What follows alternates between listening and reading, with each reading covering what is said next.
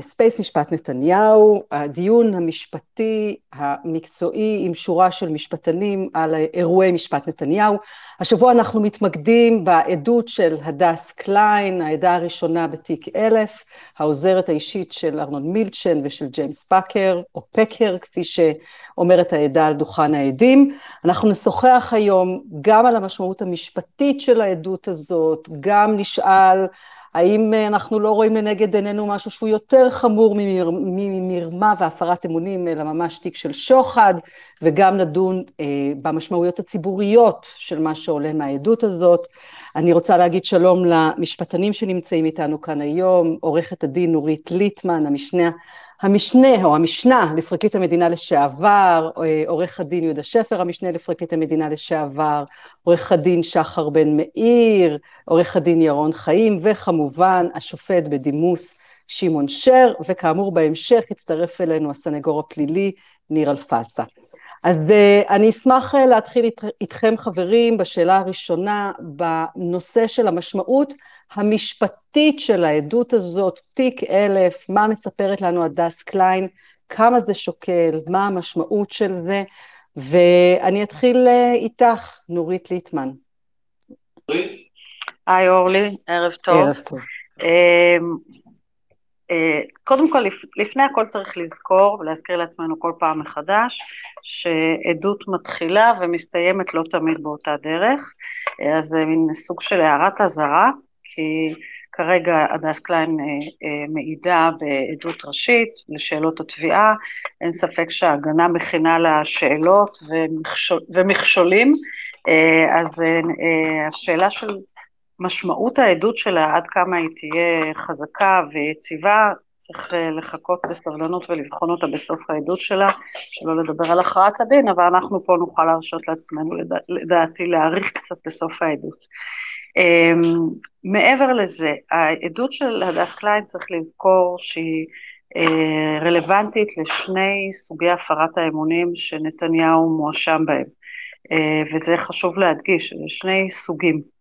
אה, הסוג הראשון הוא מה שמכונה אולי על ידי המשפטנים סוג טלנסקי, אה, אה, מאותו משפט של אהוד אולמרט, שאז למעשה זה היה די תקדים לקבוע שעצם קבלת טובות ההנאה על ידי אהוד אולמרט מהווה עבירה של הפרת אמונים, ולכן הטענה של התביעה כאן שעצם קבלת השמפניות, הסיגרים, התכשיטים לאורך שנים ובסכומים שהתקבלו ובדרך שהתקבלו אה, היא עבירה של הפרת אמונים, אבל בשם לא מסתיים מסתיימות הטענות של התביעה, הטענה השנייה של התביעה היא שנתניהו פעל בניגוד עניינים בענייניו של אה, מילשן, ובעניין הזה אה, צריך לזכור שניגוד העניינים יכול לנבוע הן מהעובדה שהתקבלו אצל נתניהו טובות הנאה רבות ממילשן ולכן הוא מרגיש חייב לו, רוצה לעזור לו, אה, אה, וזה יכול להיות גם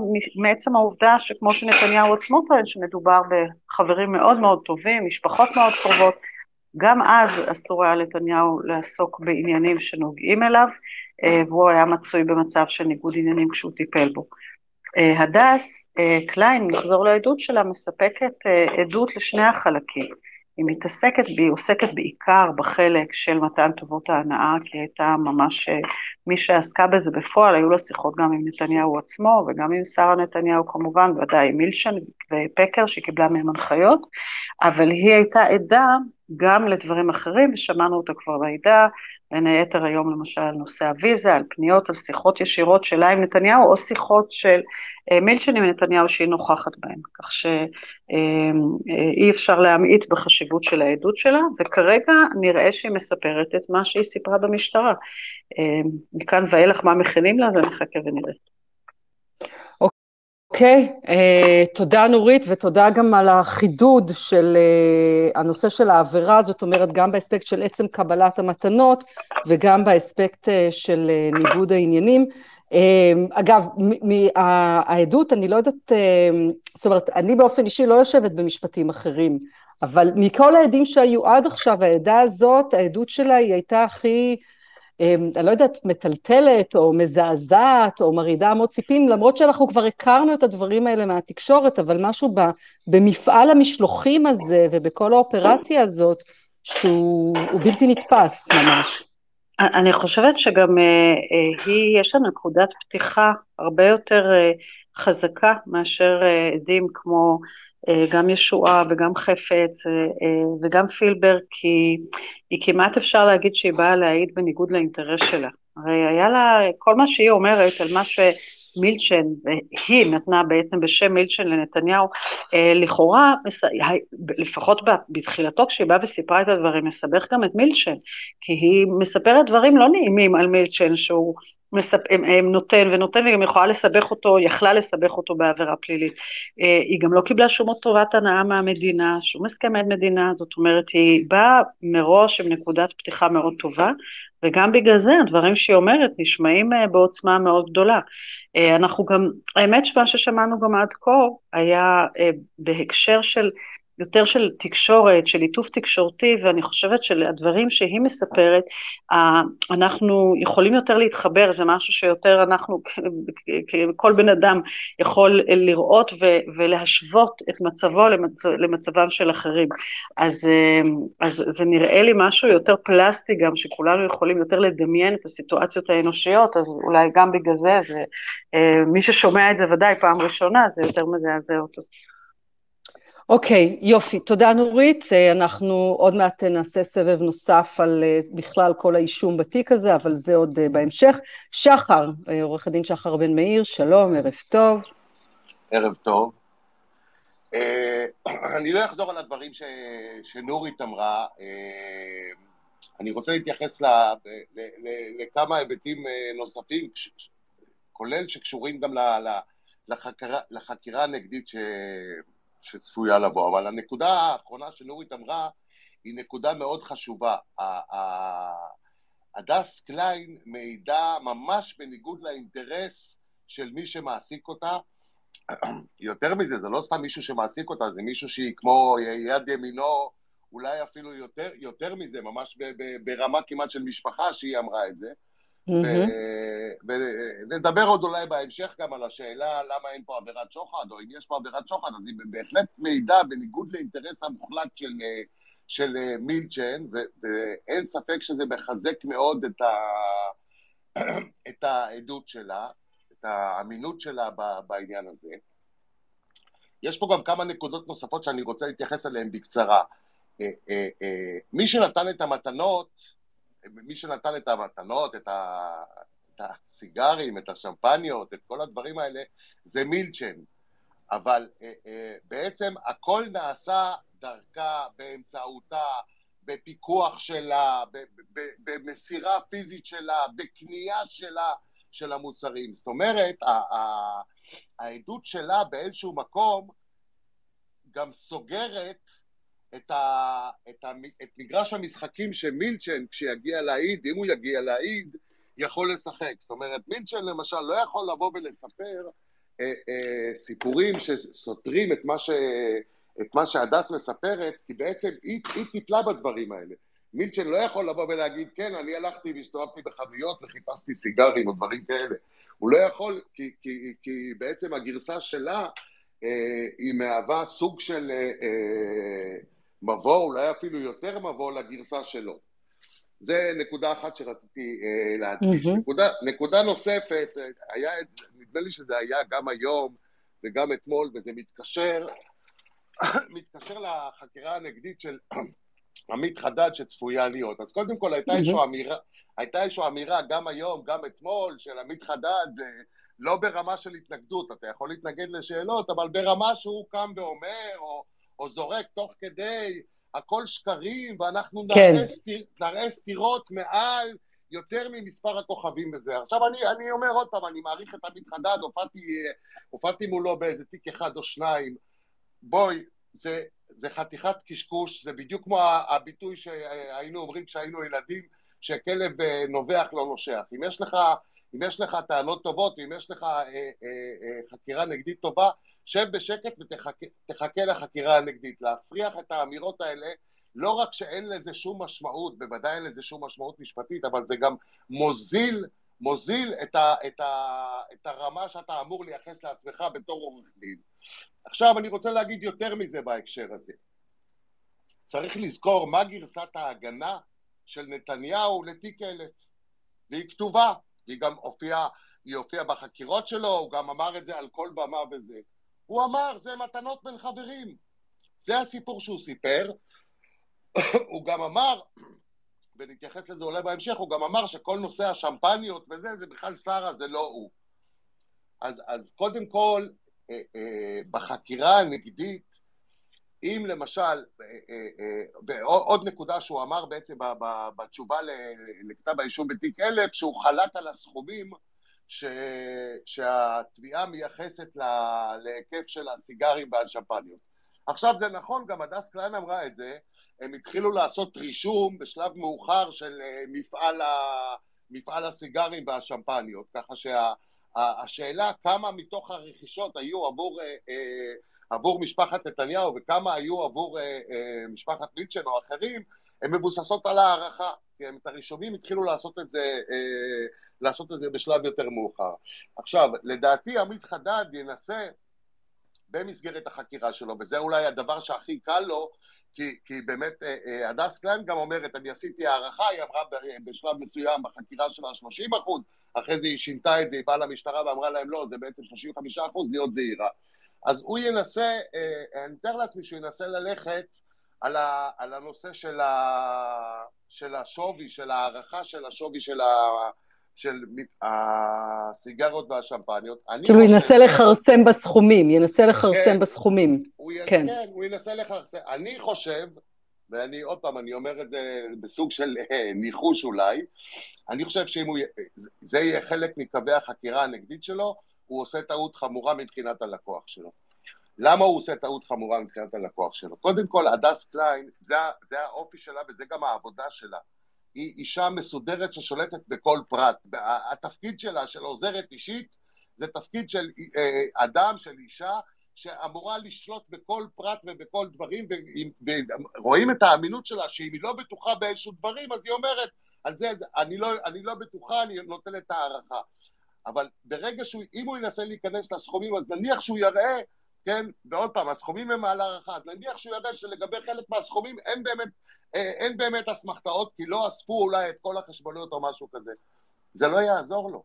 זה לא יעזור לו, כי אם בית המשפט ישתכנע, ולדעתי בית המשפט ישתכנע, שהיה פה מפעל של דרישות למתנות, דרישות לסיגרים, ודרישות לשמפניות, ודרישות לתכשיטים, דרישות דרך אגב שנתניהו מודע אליהן, ומדבר עם הדס קליין עליהם. לא רק מדבר עם מילצ'ן, מדבר גם עם הדס קליין עליהם, אז זה לא ממש משנה. אז זה לא יהיה 450 אלף כמו שנכתב באיזשהו מקום, זה יהיה 300 אלף. העבירה לא נוצרת בגלל גובה הסכום, אם הוא מגיע מעל 100 אלף או פחות מ-100 אלף, העבירה נוצרת מהשיטה. והשיטה פה היא לא שיטה של, בניגוד לטענה של נתניהו בתשובה לכתב האישום, השיטה פה היא לא שחבר בא ופוגש אותך באירועים חברתיים ומביא לך סיגר, אלא השיטה פה שיש מפעל שקונה לנתניהו, שקונה למשפחת נתניהו אה, אה, מה שהם מבקשים, בתדירות מה שהם מבקשים, מה שהם דורשים, ואני רוצה, ואני רוצה להזכיר עוד נקודה בהקשר הזה, כן. ב, ב, ב, ב, עד כמה בעצם הדס קליין סוגרת גם את, ה, את הפינה של מילצ'ן. אני לא יודע עוד פעם אם זה היה היום או אתמול, אה, אה, הדס קליין אמרה שבאיזשהו שלב הם, כשהם התחילו להילחץ וכשהם התחילו להכין אקסלים ו- וכולי וכולי, והם דיברו עם זאב פלדמן, עם הרואה חשבון של מילצ'ן, אה, הם חששו מהנקודה, ובואו אני פותח רגע סוגריים, כשאני אומר הם חששו מהנקודה, כל החבורה שמה, כולל הדס קליין, חששו כל הזמן שהם נמצאים על הגבול של שוחד, בואי, בואי, בואי, זה, הם ידעו שמילצ'ן, נדבר על זה עוד בחלק הבא של הספייס, הם ידעו שמילצ'ן okay. אוקיי. נותן פה משהו ונותן הרבה, ומצפה לקבל וגם מקבל. אבל הם באיזשהו שלב, אני סוגר סוגריים, הם באיזשהו שלב חששו שנעשות המון קניות בישראל של אה, שמפניות ושל סיגריות שמילצ'ן בחו"ל בכלל, ואז נכון. הם אמרו, איך, איך אנחנו נציג את זה בדוחות, בספרים, בעניינים, שמילצ'ן נמצא שלושה חודשים בכלל בארצות הברית, ובזמן הזה קונים לבית שלו כמויות כל כך גדולות של שפנות וסיגרים, אז זה, הוא, הוא לא יכול להגיד זה לצריכה אישית, אתה לא היית בשלושה חודשים האלה, או בתקופה הזאת. עכשיו, למה, למה הנתון הזה חשוב? ועוד פעם, הוא מופיע, ב, הוא מופיע ברכישות והוא מופיע כמובן בעדות של הדס. הנתון הזה חשוב מכיוון שזה אה, אה, בדיוק סותר את הגרסה של נתניהו בתשובה לכתב האישום. מה אומר נתניהו? הוא אומר, הוא היה בא אליי למפגשים חברים, אז הוא היה מביא לי ככה סיגרים על הדרך, כמו שחברים באים למפגש ונותנים. אבל סליחה, מדובר פה על כמויות שקיבלת בזמן שמילצ'ן בכלל לא היה בישראל. אז הוא לא יכול היה לבוא אליך למפגש חברי. מה שאני רוצה לומר לסיכום, אני לא, יש לי עוד הרבה מה כן. להגיד, אבל נעשה את זה אחרת, אני אומר לסיכום, העדות של הדס קליין היא עדות שמבחינת, אה, אה, מבחינה משפטית, מבחינת נתניהו, היא מאוד מאוד מאוד בעייתית, מאוד בעייתית, אנחנו נדבר אולי אחרי זה, היא בוודאי מקרבת לדעתי גם לאפשרות של הרשעה בעבירת שוחד, היא, היא, היא מצביעה אולי על נקודה מאוד בעייתית בעיניי, ששרה נתניהו לא נמצאת בכתב האישום, ונסתפק בזה בשלב הזה. תודה שחר, ולפני שאני עוברת הלאה, אני רק אגיד, אתה ציינת כאן כמה דברים, אני רק אגיד שהוגשו גם אתמול וגם היום קלסרים מפוצצים בחשבוניות, והתובע עבר איתה על אה, חשבוניות מסוימות, הראה את הכיתוב שלה ביד, היא אכן מאוד מסודרת, היא כותבת על החשבונית, ארנון אישר, אה, היא ממש מסבירה על כל חשבונית, אה, יש, יש התייחסות, ו...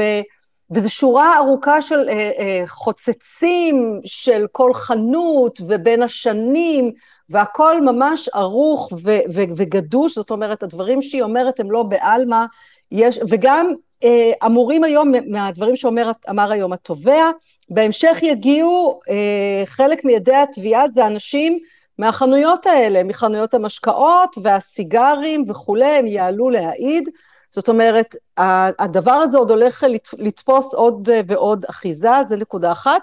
ונקודה שנייה שרציתי להגיד, אכן אתה אומר מדויק, שחר, לגבי המודעות של נתניהו, אם אתמול זה לא היה סופר ברור שהוא מודע גם לשמפניות, אז היום היא הבהירה את זה בכמה וכמה אופנים, אני מניחה אה, שיתייחסו לזה בהמשך, ואם לא, אז אני אציין אה, את, את, את ארבעת העוגנים שציינה היום אה, הדס קליין לגבי המודעות של נתניהו לשמפניות עצמן. אז אה, אני, תודה, אני, רוצה, אני, רוצה, כן. אז אני רוצה עוד, עוד, עוד, עוד אה, אה, מילה, עוד משפט, בקשר למה שאת כן. אומרת. ועוד כן. פעם, בקשר, בקשר לחקירה הנגדית, כש, ואנחנו נראה אותה ונדון בה. הרבה פעמים, או לא הרבה פעמים, ב, ב, ב, ב, ב, בכמות אה, משמעותית של מקרים, כשאתה חוקר עד בחקירה נגדית, לא פחות חשוב משאלה שאתה רוצה לשאול אותו, שאלות שלא כדאי לך לשאול אותו. שאלות שלא כדאי לך לשאול אותו. וזה ההבדל, וזה ההבדל, ועל זה נורית גם דיברה, על ההבדל בין אה, אה, הדס כעדה לבין למשל ניר חפץ או, או, או, או שלמה פילבר. את שלמה פילבר אתה יכול לשאול כל שאלה ואתה יכול לאמת אותו כמעט עם כל דבר, כי בעצם הוא עד שמתמסר אליך.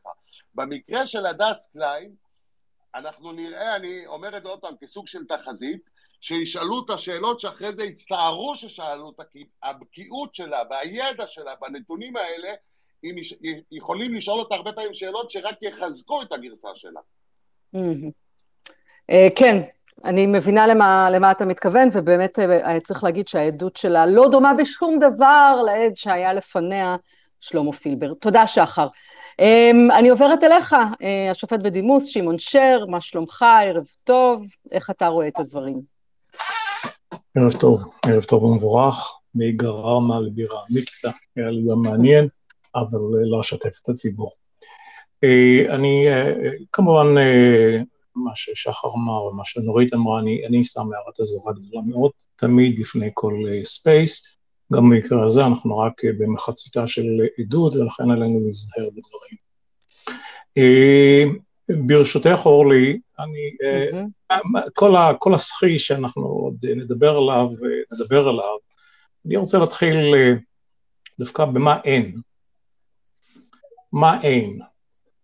של במקרים שבהם אה, שופטים אה, לומדים את הסוגיות של טקטיקה ואסטרטגיה בניהול משפט, יש אה, דברים שאתה חושב ואומר, האם הייתי עושה ככה או הייתי עושה ככה, האם הדברים היו משתנים. ומה הדברים קשורים לתיק אלף ולהדס קליין. הנחת המוצא שלי, שתיק אלף היה צריך להיות התיק הראשון בהתנהלות. אני יודע שלא שאלת את זה במסגרת הספציפית היום לספייס, mm-hmm. ולמה זה חשוב? דווקא בגלל אופי העדות של, אה, של הגברת קליין. הדס אה, היא אה, בינתיים מבין העדים, מבין רוב העדים המשמעותיים, היא באמת העדה ש... בוא נאמר, אין לה דבר וחצי דבר, שיש פה איזשהו אינטרס לטובת עצמה או לטובת מי ממקורוביה. ועדות זאת, אה, מאורח טבע, היא אה, עדות שנתפסת בדרך כלל כיותר אמינה. אני לא יודע שוב פעם מה יהיה בהמשך. כרגע, כפי שהדברים מסתמנים, העדות שלה בהחלט עדות סדורה, קוהרנטית, ועדות שאפשר באמת לבסס אותה בשלבים האלה. אם ובמידה, וכתב את זה אתמול, אם אני לא טועה, גם היועץ המשפטי והשופט בדימוס אה, בן יאיר, שאמר שלגישתו, ואני מסכים לזה לחלוטין, גם אמרתי את זה בפורומים שונים, שתיק אלף היה צריך להיות מופרד, ועם העדות הזו וכל העדויות האחרות שיהיו, היינו מגיעים לסיטואציה שבו הייתה אמורה להיות כבר הכרעה בתיק אלף. ואז כל ההתנהלות בתיקים של אלפיים וארבעת אלפים היו שונים מהותית, לדעתי, מאשר mm-hmm. ההתנהלות אה, כפי שהיא היום. הדברים שנאמרים על ידי, אה, על ידי הדס מביאים אותי לתהיות שאנחנו, כמו שציינת בדברים, אה, פשוט, אני אומר, לא להגיד שמדירים שינה מעיניי, אבל בהחלט מביאים אותי לידי מחשבה מאוד בעייתית. איפה שרה? איפה ארנון, אגב? לא צריך להתעלם מזה, אנחנו גם מזה, אה, אני, אני אומר את דבריי בהמשך. איפה כן, אנחנו נעשה סיבוב על זה, כן. איפה אילן ישועה? אולי איפה יאיר? יש פה מערכת שלמה שאומרת, חברים, הדברים שמתנהלים בתיק אלף מעוררים הרבה נורות אדומות, מה קורה כאן. ולכן אני אה, אמרתי, לא אכנס לאמירה כזו או אחרת, זה יהיה בהמשך. Mm-hmm. העדות של הדס מעוררת בי הרבה תהיות והרבה מאוד מחשבות, שבהם אני אומר, שמא הטקטיקה והאסטרטגיה שננקטו בניהול התיקים, אני מדבר על כל התיקים כרגע, היא אה, לא טובה. לא טובה, ואולי, אולי יש איזושהי אפשרות עדיין לתקן בדרך כזו או אחרת את uh, מהלך ההתנהלות. זה מה שאני רציתי לומר מעבר לדברים שכל אחד כבר uh, אמר וחזר ואמר,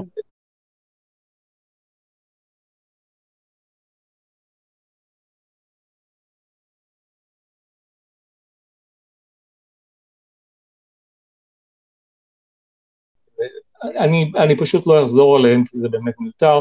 אין בעיה. עוד... בהמשך לדברים האלה בדיוק, אז יהיה עוד, עוד סבב בהמשך, אה, ממש, אנחנו בסבב okay. אוקיי. השני, אנחנו ניכנס יותר לעומק על מה... ירון חיים, אה, מה, איך, איך אתה רואה את העדות של הדס קליין מבחינה משפטית? הבדיקה, הבדיקה משפטית, ואני... אני יודעת, את, את, את הציבורי, כן, זה בסבב השלישי. הציבורי, אבל... אה, זה בסבב השלישי, כן. כמו שנאמר פה, גם אני חושב שהתיק הזה היה צריך להיות מופרד. אה, יש פה מסכת אה, נפרדת, והחקירה הסתיימה הרבה יותר מוקדם, והשאלות למנדנבליט הן נחרצות ועומדות ומהדהדות בכל מה שנעשה פה בתיק הזה. אני דווקא רוצה לדבר על עצם העובדה שנעשות פה פעולות להסוות את, ה, את המפעל הזה שאנחנו שומעים מהעדות, שקיות שחורות, מלאות קור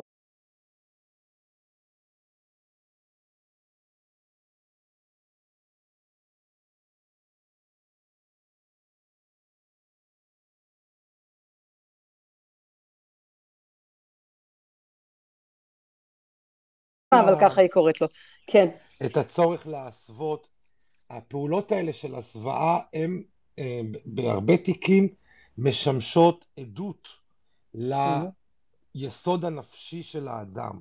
זה שאני שומע היום, אני רואה ציוצים שהם אומרים זה היה מותר, זה בין חברים, זה היה תקין משפטית, מפנים לחוק כזה ולחוק אחר, וכמובן מעוותים את כל מה שנאמר.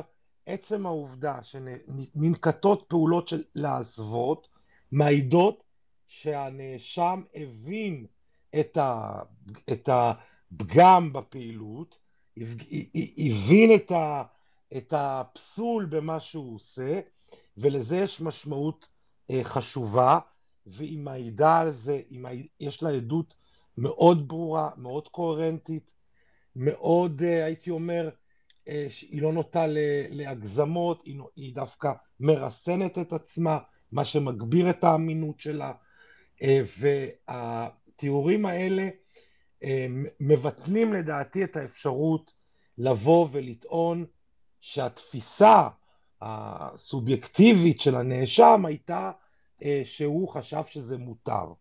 גם שאומרים את זה תוך כדי, גם שאומרים את זה בדיעבד, עצם ההסוואה מלמדת על הבנה מוחלטת שמדובר בפעילות אסורה. Mm-hmm. זה דבר אחד. דבר שני שחשוב לי לומר לגבי העדות הזאת שלה, שהיא בעצם אה, מאפשרת הרבה יותר אה, להנגיש את המשפט הזה לציבור.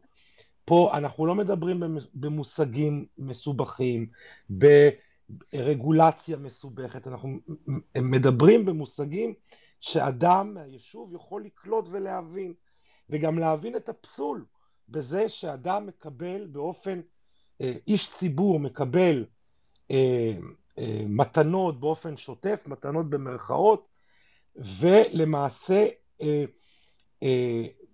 מקרב אדם בעל אינטרסים, זה כרגע לא משנה אה, הוויזה או הפטור לתושב חוזר או עולה חדש, לא משנה מה קורה פה, יש פה קרבה בין איש ציבור שמקבל אה, אה, תמורה מסוימת מאדם פרטי שיש לו אינטרסים אה, רבים במדינת ישראל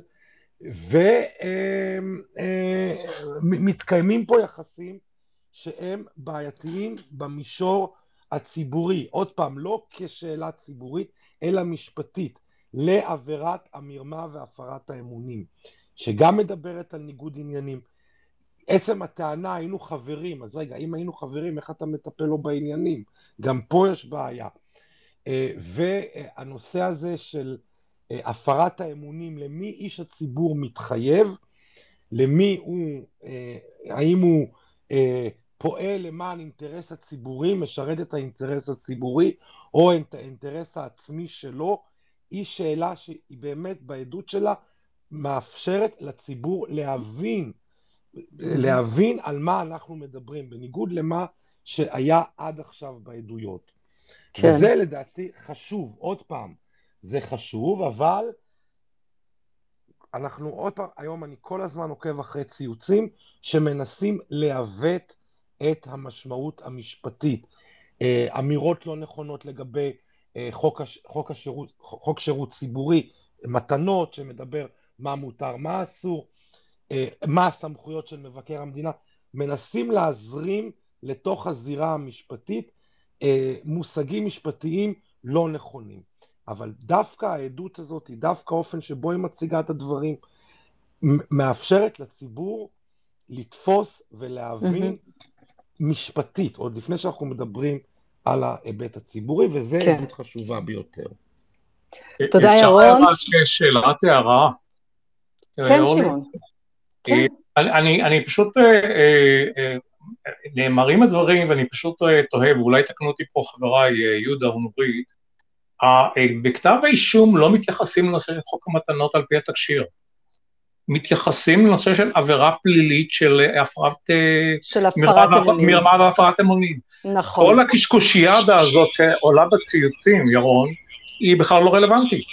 אני, אז אני בדקתי, אבל הבעיה היא ש, שהפרופיל המצייץ הוא עורך דין במדינת ישראל, עורך דין שטוען טענות שהן טוב, אבל אם אתה מדבר על... אה, טוב, אם אתה מדבר על אנשים מתוך מפעל התעמולה, אז אתה יודע. אבל, אבל, עוד פעם, אנחנו חייבים לשים את קווי הגבול. לכל, גם לעורך דין צריך להיות עמדה פוליטית וזה בסדר. לא מדברת על עמדה מציג... פוליטית, מדברת על מפעל התעמולה והשקרים, שיש שם גם אנשים שנושאים בטייטל, אה, זאת אומרת, מופץ כאן fake news יומיומי, ארטילריה שהציבור מופגז בה, וחלקה מגיע מאנשים שיש להם אה, טייטלים אה, פורמליים. אני לא יודע, אני מצפה, אולי ציפייה תמימה מדי, שעורך דין, כאשר הוא, אני אצלי בכותרת אין עורך דין, אני שם את זה בצד, אבל כאשר הוא מופיע בפרופיל ברשת חברתית כעורך דין ואומר דבר שהוא במובהק, זה לא עניין של פרשנות, הוא אומר לא. החוק מאפשר לאשת איש ציבור לקבל מתנות ולא, והחוק לא מתעסק בזה, כאשר החוק כן מתעסק עם זה mm-hmm. וכן מגדיר את האיסור גם לגבי בת הזוג, אני חושב שזה באמת חוצה את קו הגבול, אתה רוצה תדבר מה דעתך, מה ראוי, אבל אל תציג תחת הכותרת של עורך דין מידע שקרי לגבי מה אומר הדין. זה כבר חוצה את הגבול בעיניי. תודה ירון, אני, זה, זה חצה את הגבול מזמן, אנחנו יכולים להגיד, כאילו כל שבוע אפשר למצוא דוגמאות אה, דומות, ואתה צודק, זה בלתי נתפס במובן אורלי, הזה. אורלי, כן, מש, כן מש, שמעון, מש... משהו קצר ואני רצה לאחרים. קצר, כן. אני פשוט, אני, אני, אני ידעתי שזה יהיה היום של ירון. במובן הזה שהרוב הדברים הם היבטים ציבוריים. ירון, מדברים על עורכי דין. יש דבר גרוע מגרוע, שעורך הדין שייצג את נתניהו מייצג היום את uh, מילשן ולהפך? יכול לא, להיות דבר כזה... שמי שייצג את הדס קליין, ואחר כך את לא מילצ'ן מייצג היום כן, את נתניהו. כן, כן, הסיטואציה שנוצרת פה היא סיטואציה שלא, אני, אני לא שוב פעם, זה לא, זה לא, לא ייאמן. לא ייאמן, אני פשוט לא מבין איפה ועדת האתיקה, אני ישבתי בוועדת האתיקה הארצית הרבה מאוד שנים לפני שמוניתי. אז זה היה עף לכל הרוחות ונשלל הרישיון, מה קורה פה? ואיפה הזהירות של עורך הדין עצמו? אני לא רוצה לדבר על ועדת האתיקה, אבל הזהירות שלו, זאת אומרת, אה, אה, אני חושב שאנחנו, העובדה שהוא ייצג בעבר את הדס קליין, עוד אנחנו נראה אותה לאורך הדרך, זאת אומרת, בשימוש במדעים שעוברים אה, תחת חיסיון עורך דין לקוח, אה, זה דברים שהם בעיניי חמורים, ועוד פעם, אני לא רוצה לדבר על ועדת האתיקה, אני לא רוצה לעמוד ב, ב, בעמדה כזאת, אלא לדבר על, ה, על עורך הדין. איך אתה מעז לעשות כזה דבר, איך אתה מעז לשקר, איך אתה מעז לייצג תוך אה, אה, חשש או אפילו ניגוד עניינים מובהק, הדברים האלה לא ברורים, הם באמת, אם מדברים על המישור המשפטי כרגע, הם מעוררים המון המון בעייתיות משפטית, זאת אומרת, איך דברים כן. כאלה קורים, כי עורך דין שמייצג זה חלק מהמשחק המשפטי, הוא חייב אה, לשמור על כללים מסוימים בייצוג שלו. הדין אומר שעורך דין הוא לא רק אה, נאמן ללקוח, הוא גם קצין בית המשפט, הוא מחויב בכללים גם כלפי בית המשפט, גם כלפי האינטרס הציבורי, והדברים האלה נעלמו בשנים האחרונות. כן, אני רק אגיד, אני, לא יודעת, אני לא יודעת לגבי, אה, אני כבר מסמסים לי, אני תכף מגיעה אליכם, אה, רבותיי, שממתינים בסבלנות. אני רק אגיד שבתיק הזה, ספציפית, במקרה הזה אני לא יודעת לגבי משקר, אבל רק נגיד שהדברים שייעץ אה, אה, בועז בן צור, שהיה בהתחלה, הוא היה קודם כל העורך דין של קליין, אחרי זה העורך דין של מילצ'ן שקם, ששם כבר יש איזשהו ניגוד עניינים, כי זה שני אנשים שונים שמגיעים, אה, כל אחד עם, עם, עם, עם אינטרסים שונים, עם סיפור אחר, בכל מקרה, כשהוא ייעץ לה לא לנדב מעצמה את כל מה שהיא יודעת, ואחר כך זה בעצם מגיע לזה שהיא פתאום מגיעה לפני כמה חודשים לפרקליטות ואומרת, רגע, אני בכלל לא אמרתי לכם הכל, יש עוד צמיד ב-40 אלף דולר, ויש עוד מעילים, ויש עוד ככה וככה וככה, אז בעצם היום עומד עמית חדד, פרקליטו הנוסף של נתניהו, בתיק אלף, ואומר, סליחה, אנחנו לא, אי אפשר שזה, אנחנו נדבר על זה בתיק, אה, לא הכניסו את זה לכתב האישום, אה, לא ביקשו, לא הגישו בקשה לתקן, לא נחקר כמו שצריך וכולי.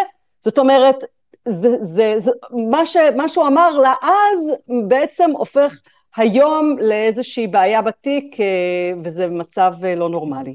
אה, תודה רבה לכם, ואני מודה על הסבלנות לשני הדוברים הנוספים שנותרו לנו.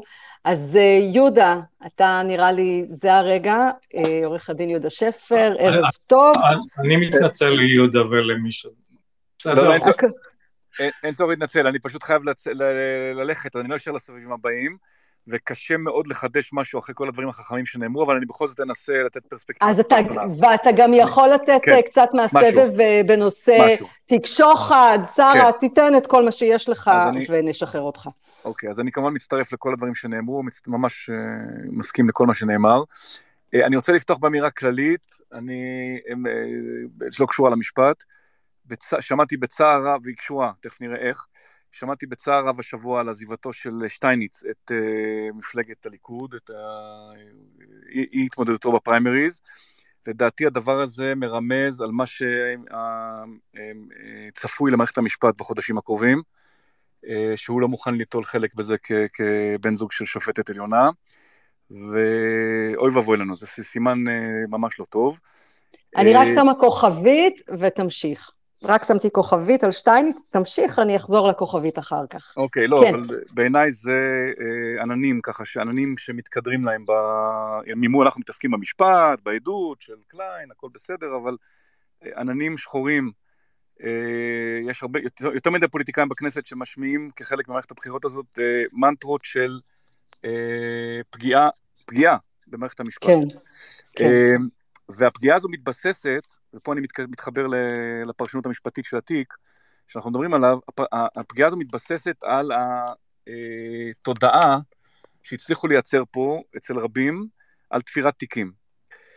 אז אני חושב שהיום המשמעות הגדולה ביותר של העדות ביומיים האחרונים היא שאנחנו כולנו, וזה מתבסס על הדברים של חבריי בדקות האחרונות, אנחנו כולנו מבינים שהיה פה בדיוק ההפך מתפירת תיקים. היה פה סדרה של הנחות סלב, לא נחזור אליהם, אבל הדבר האחרון שהיה פה זה להיטות יתר להעמיד לדין, את, לחקור ולהעמיד לדין את נתניהו ואת בני משפחתו, או את המקורבים לו, אלא הלכו פה על המינימום שבמינימום. זו הייתה הגישה, רק מה שבטוח, רק מה שחייבים, רק מה שאין ברירה, אה, שזו גם גישה לגיטימית ליועץ משפטי הממשלה, אבל אני לא רוצה להביע דעה כרגע על אה, איזה גישה הייתה יותר נכונה, תיק אלף, תיק ארבעת אלפים, מה קודם, ומה, את מי כן להעמיד לדין וכולי, אני רק, אני עושה בזום אאוט, אני רוצה לומר, מה שברור לחלוטין, זה שלהיטות יתר, או רדיפה, או, או תפירה, בטח שלא היה פה. היה פה זהירות, אם כבר, זהירות יתר והנחות סלב.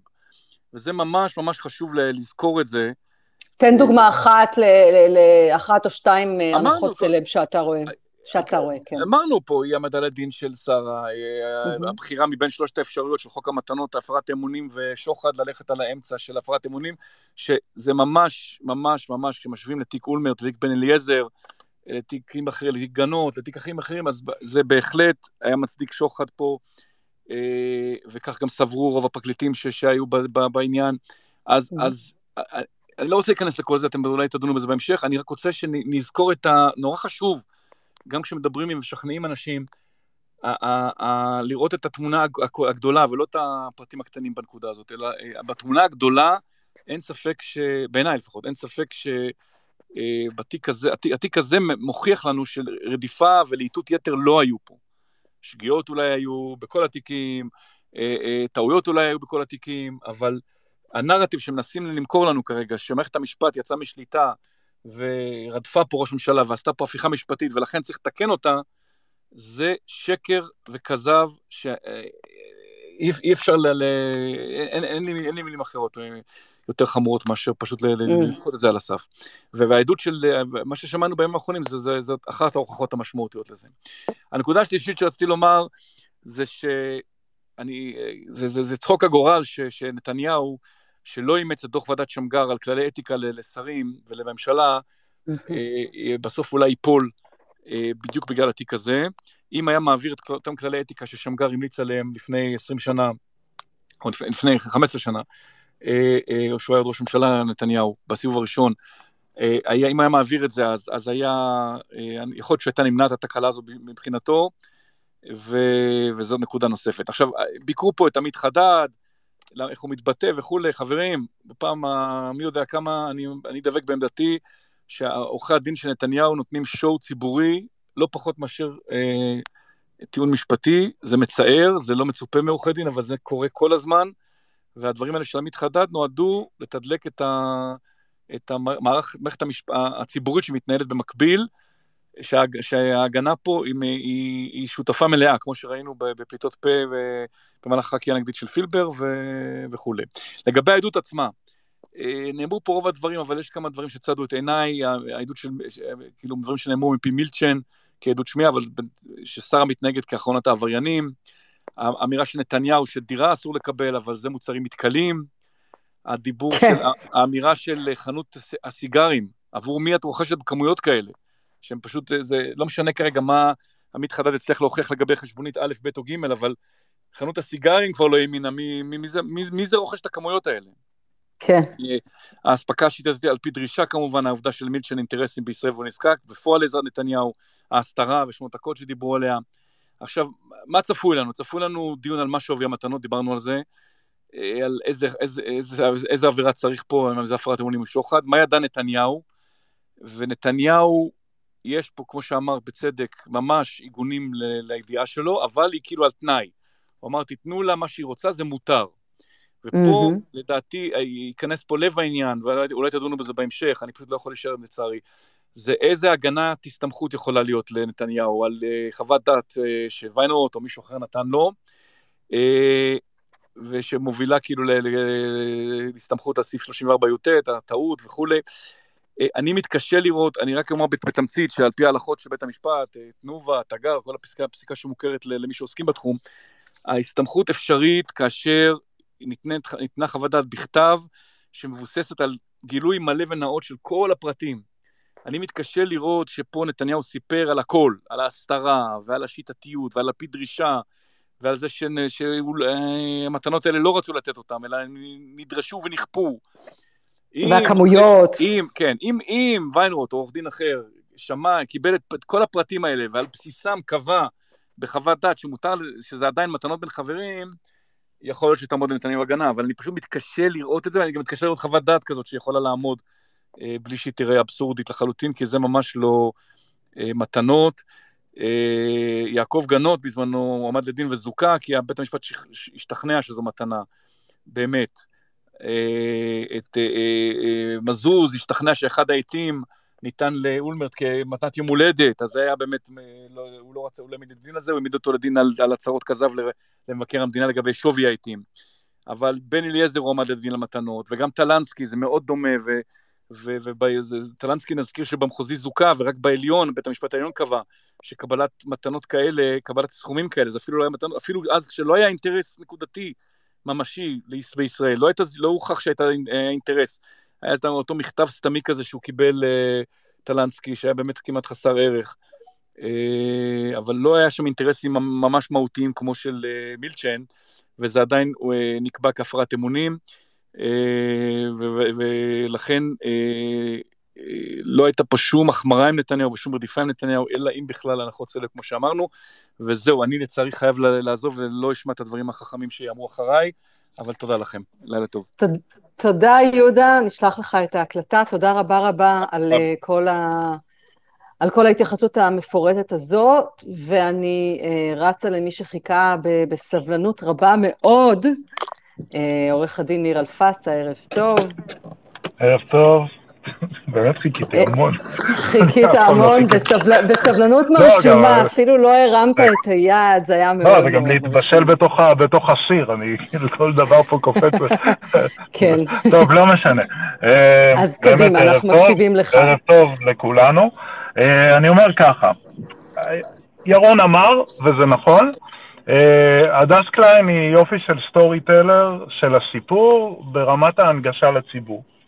כלומר, אה, זאת עדה שמספרת את סיפור המעשה של תיק אלף, ואם אתה פוסח על קשיים אה, ראייתיים, מה מפי הקביל ומה מפי הלא קביל, אז בעצם אתה מקבל את התמונה. אה, בלי זגזוגים, בלי רענונים, תוך שנייה כל המסכת שם נפרסת, היא גם... היא עשתה לך תחרות קשה, לא נראה לי שהצלחת להקליט, ההקלטה שלך לא טובה, ההקלטה שלך לא טובה האלה. אני בקושי כן. עומדת בזה, היא מדברת בשטף. האינדיקציה לשפע של תוכן זה כמה גרוע התמלול שלך, אז, הוא ממש גרוע. אז זהו, אז בסדר. תודה. אבל, אה, אה, בסדר. אז מה שאני אומר זה שמבחינת סיפור המעשה, באמת מקבלים את הכל פרוס. ואנחנו רק צריכים לזכור שהיא לא שחקנית משנה בסיפור, אני לא מנסה לזלזל בתפקיד שלה, כי היא באמת הייתה שם אה, בצמתים, עוזרת אישית צמודה לפקר, עוזרת אישית אה, צמודה למילצ'ן עוד מלכתחילה, לא עזבה את מילצ'ן גם כשנחשפה לכל המאורעות, אה, נשארה, אה, והיום היא כאן כדי לספר. אה, עכשיו, היא הייתה במשטרה גם כדי לספר, בגלגוליה השונים של מסירת הגרסה, אה, אפילו הסתירה את עצם זה שהיא מוסרת את העדות בהתחלה ממילצ'ן, ואחר כך מפני אה, העולם האחר.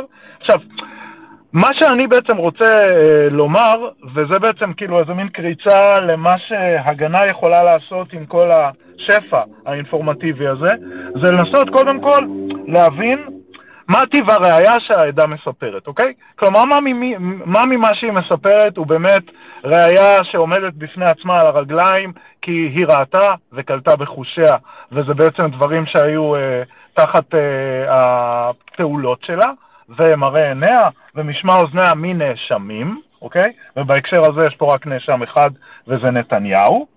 ואחרי שמגיעים למסקנות, מה בעצם, אה, כשאתה מזקק את הכל, מה בעצם אה, הוא אה, דברים קבילים, אז אתה צריך להתווכח עד כמה הדברים שהיא מספרת באמת נקשרים לנאשמים בתיק. עכשיו, נאשמים בתיק, כמו שאמרתי, זה רק נאשם מספר אחד.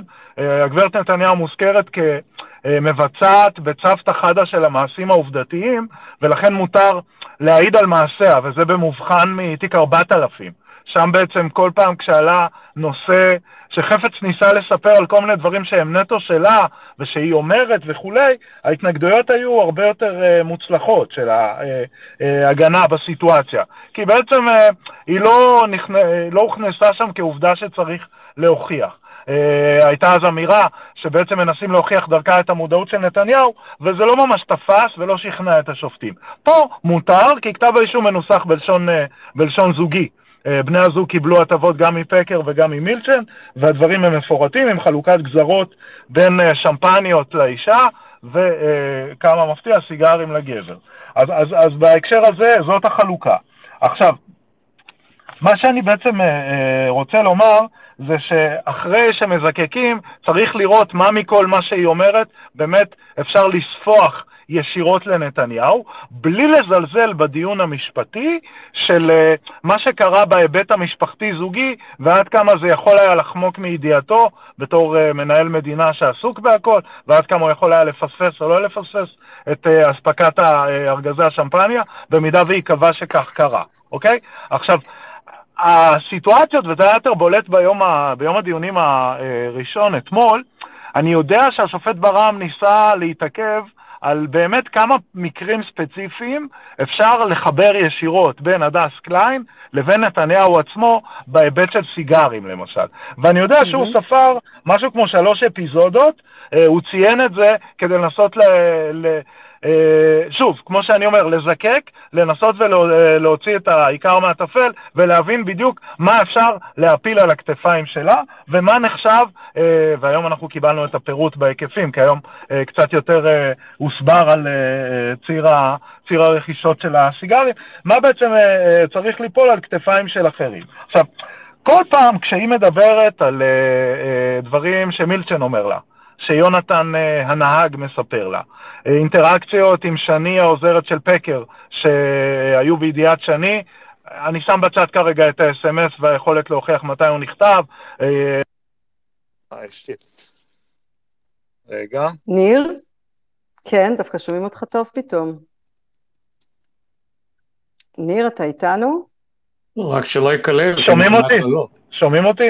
כן, ודווקא, ודווקא לרגע שמענו אותך יותר טוב, אז אם זה היה בדיוק בלי איזושהי אוזנייה, זה דווקא היה מצוין. אז רגע, בואו ננסה לעשות ניסוי פה רגע, שנייה אחת. נעשה את זה ככה, כבר נגמור. שומעים כן. אותי? מעולה, יותר טוב. כן. ניר, אתה איתנו? שומעים?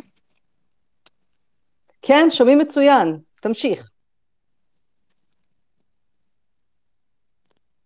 ניר?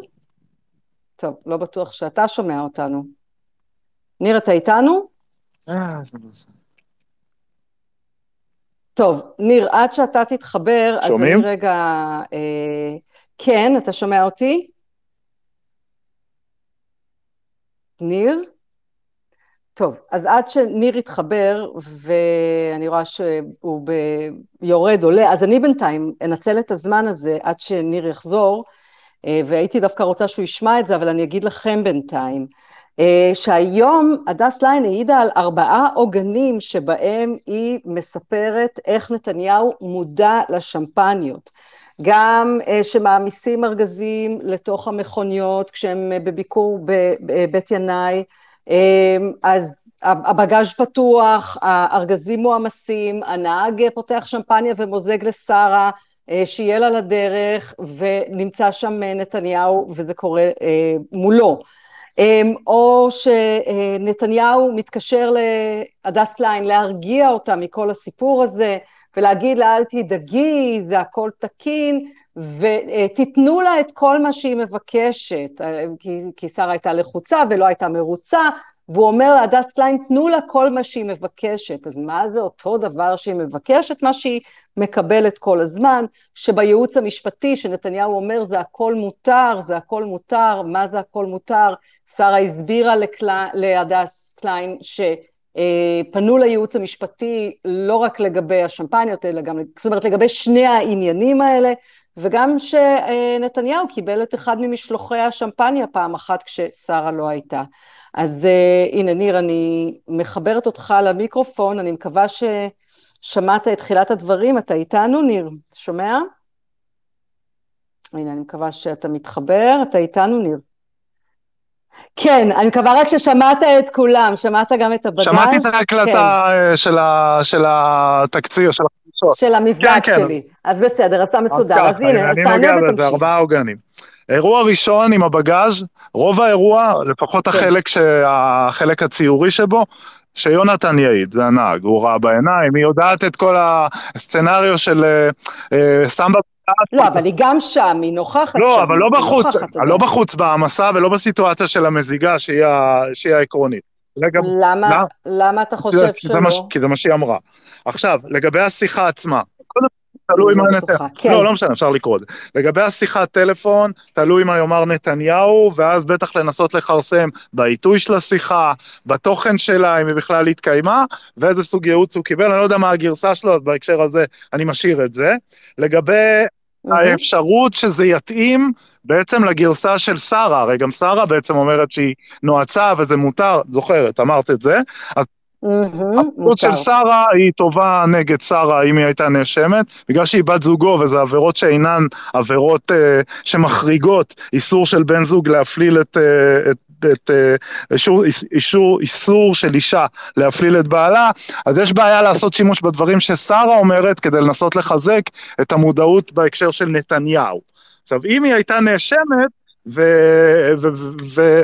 אז זה רק מסתבך, כי אז בעצם אתה יכולה להפעיל... אבל היא לא נאשמת. לא, אז בכל מקרה... אבל זה שנתניהו מקבל את המשלוח בבית. אז זהו, אז את זה יונתן מספר לה.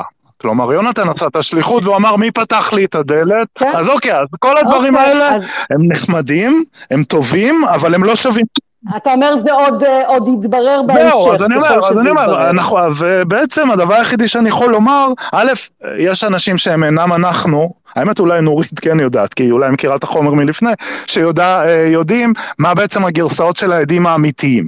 וזה בעצם גורם לכל נקודת הצלבה להיות קריטית במקום ובזמן שבה תגיע שעת ההצלבה. כלומר, הנה אנחנו כבר ותיקים בזה. אז אוקיי. מילצ'ן יש לנו, יש לנו את הנהג עצמו שיעיד. את צודקת אגב, אני בדקתי שם, שלושה מוכרי החנות הזאת של קוקי, יחד עם לא עמית סגל, עינב סגל, נכון? כל אלה... כן. בתיק. דובי של השמפניות, גם כן, אותו דבר. אז יהיה פה אה, התמודדות נגיד בחנות הזאת של הסיגרים, שזה היה הציר הגדול כן, חנויות. לא, כן, לא, לא, זאתי, איך קראו לה? אה, אה, זאת שיושבים שם ובעצם משלמים במזומן. הקבינט, הקבינט. שם זה מקום עישון ומשלמים רק במזומן, אז שם אני יודע שהייתה תלונה קשה על זה שבעצם אין חשבוניות מסודרות, וזה הגישו לשופטים כנראה נכון. סרט קופה שהוא דהוי. אז מעניין לראות מה יגיד קוקי על העסק שלו, לא יודע, הוא בכלל נראה לי ייבהל מזרקור המצלמות, הרי זה עסק שרוצה להישאר דיסקרטי ונאמן. היום הוא צולם בחדשות 13, 아, אה, כן, אז כן, אה, הוא צולם לרגע עם איזושהי מצלמה נסתרת, שאלו אותו, שלום, אתה קוקי, אתה יודע שהיום דיברו עליך במשפט וכולי, שאלו אותו אם הוא מכיר את הדס קליין, והוא אמר איזשהו משהו, כן, בטח. אבל כן, הם עוד יעלו להעיד בקיצור. ובקטנה, אה, קצת על הפר... הפרקים שהם פחות על הכתפיים של הגברת קליין. שוב, היא סיפרה היום יפה את כל הסיפור של אה, השתלשלות הוויזה, וגם אחרי כן המאמצים אה, לנסות להשיג את, ה... את הדרך אל חוק מילצ'ן וכולי, אבל כולנו מסכימים שבעצם העד המרכזי בסיפור, לגבי כמה הוא נלחץ, כמה הוא התרגש, כמה הוא רצה, וכל הפעולות שהוא ביצע, זה בעצם מילצ'ן עצמו, שיצטרך להמשיך את זה משם. שם. אה, אני יודע שהיא הייתה עדה ישירה לשיחת הטלפון שהיא קיבלה מנתניהו, אותה שיחה מרגיעה, מה הוא לחוץ, הכל יהיה בסדר. נכון, זה נתון, אבל uh, שאלה גדולה בעצם בסיפור כולו, uh, עד כמה uh, הוא ייתן מעצמו, הרי שוב, זה בדיוק הדילמה בין עדה. שהיא לא נחשבת חשודה בדבר עבירה, עדה נניח נטולת אינטרסים, נניח כמו אבי ברגר, אוקיי? כי גם אילן ישועה הרגישו שהכובע די בוער לו מעל הראש, אני לא מדבר כבר על עדי המדינה שהיינו מורגלים בהם, אז נגיד שהדס קליין מעולם לא חשדו בה שיש לה איזשהו אינטרס להציל את האור שלה אה, מפני אה, איזושהי גזרה אה, פלילית כחשודה וכיוצא באלה. בהקשר, אה, בהקשר היותר רחב, זה פשוט גם אם אף אחד לא... זה לא יהיה רציני לבוא ולומר משקרת כדי, uh, uh, כדי uh, להרוויח איזשהו אינטרס ולפגוע, יותר יהיה רציני לנסות להתכונן כהגנה לכל הדברים שהם לא קבילים מפיה, כל הסתירות או ההתפתחויות בגרסתה לגבי ההיקפים עצמם, וההיקפים זה שאלה שהיא חשובה בתיק הזה, כי זה בעצם, הכמות הופכת את תזת החברות לקצת יותר בעייתית לטיעון, אוקיי? אה, ועוד דבר שרציתי כן להתייחס אליו, מין נבואה פרטית שלי, לגבי הפרק שאסור היה לחקור עליו היום, בינתיים, אה, כל סוגיה עדיין. יפה. אני רק אומר שקצת מוזרה לי ההתפתלות של השופטים היום. שוב, לא נתנו החלטה ומחכים אולי לראות פשרה לגבי אם אה, היקפה uh, של הנגדית של חדד ייגע בהקשר הזה, אז בעצם זה יהיה לא פייר במרכאות לא לתת לתביעה לחקור על זה בראשית. אני רק מזכיר שכשהם הגישו את בקשת uh, התיקון של תיק אלף והוסיפו את שלושת העדים, התנגדותו של חדד נכון. הייתה בדיוק אותה התנגדות. כל הנאום שהיה היום זה בדיוק הנאום שלו בהתנגדות. העדות, והשופטים בעצמם קבעו שהם מתירים את העדות, את, את ההוספה של העדים אחרי שהם נחשפו לעדויות, נכון. בגלל שהם חושבים שזה רלוונטי לצורך הוכחת המכלול הנסיבתי, לאו דווקא כעובדה בכתב אישום. אז לא כל כך הבנתי אה, עד שהשופט ברם והשופט אה, והתובע לא התחברו להם במובן של זאת הנקודה שלי ואז ברם כביכול קלה אה, לנקודה הספציפית של הכיוון התובע, לא כך הבנתי נכון. מדוע השופטים מלכתחילה לא אמרו שזאת הייתה עמדתם כשהם התירו את התיקון, אז זה קצת יהיה לא ברור לא לתת לגברת קליין להיחקר על זה בראשית, אחרי שהם חשבו שאפשר להוסיף עוד שלושה עדים שלמים כדי לנסות להוכיח את הסיפור הזה של התכשיטים, לשם הבנת מערכת היחסים. יהודה אמר וצדק לגבי uh, הסתמכות על עצה uh, משפטית, שזו טענת הגנה כן. מסתמנת.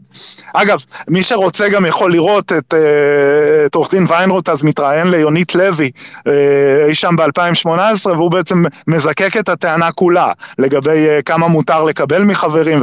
הוא אומר את זה, ואני מניח שיכול להיות שזה בעצם הבסיס לאיזה שהם מסמכים שכן הוחלפו שם. הפסיקה בעצם... ניר, ניר, אבל צריך פשוט רק לשים דגש. לא, רגע, אני אומר שנייה, אני ממשיך רגע. רגע, שמעון, אני אגיע אליך, תוכל להעיר, רק תן לניר לסיים את הנקודה, כי זה קשה לנתק את קו המחשבה. מה שאני בעצם רציתי רק להשלים, זה שהתמונה באמת הופכת הרבה יותר מורכבת, לא רק, כלומר, למסתמך על עצה, לצורך העניין בהקשר הזה, עצה משפטית, ככל שדרגתו של המתייעץ היא בכירה יותר, ולצורך העניין אנחנו פה על המסכת, על הפרק עניינו של ראש ממשלה וחובת הזהירות המתחייבת ולדקדק קלה כחמורה, אז יהיה יותר מסובך מבחינתו לבוא ולטעון את זה כטענה מפאת היותו בכיר. כלומר, הפסיקה קובעת איזשהו מבחן שהופך להיות הרבה יותר מסובך למתגונן ככל, שה, ככל שאיש הציבור הוא בכיר יותר בהקשר הזה. זה נכון אגב שמהצד השני, אם המסכת היא מורכבת, אז יכול להיות שעצה משפטית כן יכולה לפתור. אני חושב שזה עוד, קודם כל צריך לראות בכלל מהם המס, מה המסמכים שההגנה מתכוונת להציג כאסמכתה. בכלל צריך להכיר גם את טענות ההגנה בנוגע לתיק הזה, שהוא הכי מורכב לה. אוקיי, ניר. כן, שמעון. תודה, ניר. שמעון, רצית להעיר משהו, כן. אני רציתי להעיר בקצרה, כשמדברים על ויינורד, גם אני הלכתי וחיפשתי אחורה, הוא מדבר שם על עבירת שוחד. הוא לא מדבר על, על מרמה והפרת אמונים. זה, יש להבחין, הרי בתיק הזה, ואנחנו נדבר על זה בהמשך, לא מדובר פה על עבירת שוחד, מדובר פה על מרמה והפרת אמונים, ואני לא יודע שוויינורד דיבר על זה מילה וחצי מילה. אין תזכורת, אין אמירה ואין כלום. הוא מדבר שם על התרעת שוחד. זה ברעיון, זה ברעיון. ברעיון, וגם אחרי כן. זה שציטטו אותו, מדובר שם על עבירת שוחד ולא על עבירה של מרמה והפרת אמונים. כן, אבל נתניהו טוען שהוא קיבל ייעוץ לגבי המתנות, זה לא לאו דווקא נמצא ברעיון. אז לזה אין שום אינדיקציה. אז לכן כל מי שמפציץ בכל מיני אמירות וסיפורים מ-2018, פשוט לא שם לב לנקודה המאוד מאוד פשוטה הזאת. לא מדובר בכלל באותו דבר. אבל זו נקודה אחת. נקודה שנייה, אני פשוט, אני, סליחה שכתבתי אותך, אני, אני, אני קראתי ציוץ שלך, כיוון שלא הייתי היום כל היום, אבל ראיתי איזשהו ציוץ נחמד שלך. אתה טענת ששרה, אה, אה, אה, משהו על שרה שהיא מתעיד וזה לא תהיה משמעות, אני, אני הבנתי בין השיטים את הדברים שאתה אמרת כרגע. האם אתה טוען שלמעשה אם שרה הייתה מועמדת לדין, אז אה, אה, לא הייתה משמעות לאמירות שלה אה, אה, בעדות כלפי נתניהו? אני לגמרי אומר את זה, אם הם נאשמים יחד, וגם אם הם לא, גם אם היא הייתה עולה להעיד להגנתה בתור נאשמת, האמרה שלה הייתה קבילה רק כנגדה, לא כנגד מישהו אחר. היא לא עדה שלו, היא מעידה לטובתה, זאת זכותה. נאשמים לא יכולים להעיד זה נגד זה, ושזה ייחשב קביל בעבירות כדוג, כדוגמת העבירות הללו, זה בעצם מה שאני אומר. במקרה ב... של בני זוג. כן, עכשיו, מה שאני בעצם אומר זה שבעיקרון, המצב הראי, הראייתי התיאורטי, כלומר, נניח ובאה לעולם פרשת הגנה, ושרה נתניהו היא אישה חשובה בתיק, ונניח שיהיה מצב שרוב הטענות של נתניהו יהיו שהוא לא היה מודע לציר הזה שמגיע עד אליה. מה יותר מתבקש מאשר להעיד אותה כעדת הגנה, נכון? כלומר, כי אחרת הטענה שלך היא אה, חצי טענה בעצם. אם אתה בא ואומר משהו ואתה לא יכול לחזק את זה באמצעות עדה נוספת שבאה ואומרת, כן, הוא לא ידע מכלום, שמפניות זה אני וכולי, שם היא הייתה נחשפת אה, בחקירה נגדית לכך שאם היא כבר באה בתור עדה לטובתו, אז ברור שכל מה שהיא תגיד יכול אה, להוות בעיה, לא. אבל ברגע שהם שני נאשמים יחד, אז אה, ברור שכל אחד יעיד, הוא, לא, הוא לא מרע אה, את עניינו של האחר בגלל בעיות קבילות. זאת הייתה הטענה המאוד היפותטית שלי. אוקיי. Okay. תודה, ניר. ירון, אתה רוצה להעיר הערה? בעניין אני הזה? אני שומע פה את הגנת ההסתמכות, נעשה את ה...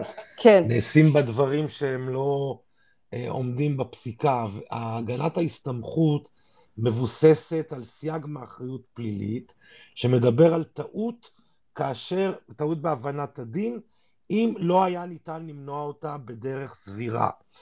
ההגנה הזאת באה לידי ביטוי בתיקים כמו בעבירות מס או הגבלים עסקיים, שהדין הוא דין מסובך, שדין mm. שצריך uh, הבנה ומומחיות, אבל כאשר מדובר במרמה והפרת uh, אמונים, לגבי מישהו שמכהן בתפקיד ראש הממשלה של מדינת ישראל, אני לא חושב שיש בכלל מקום, אה, לפי מבחני הפסיקה, אה, לטעון את הטענה הזאת. עזבו שאם בית משפט יקבל אותה.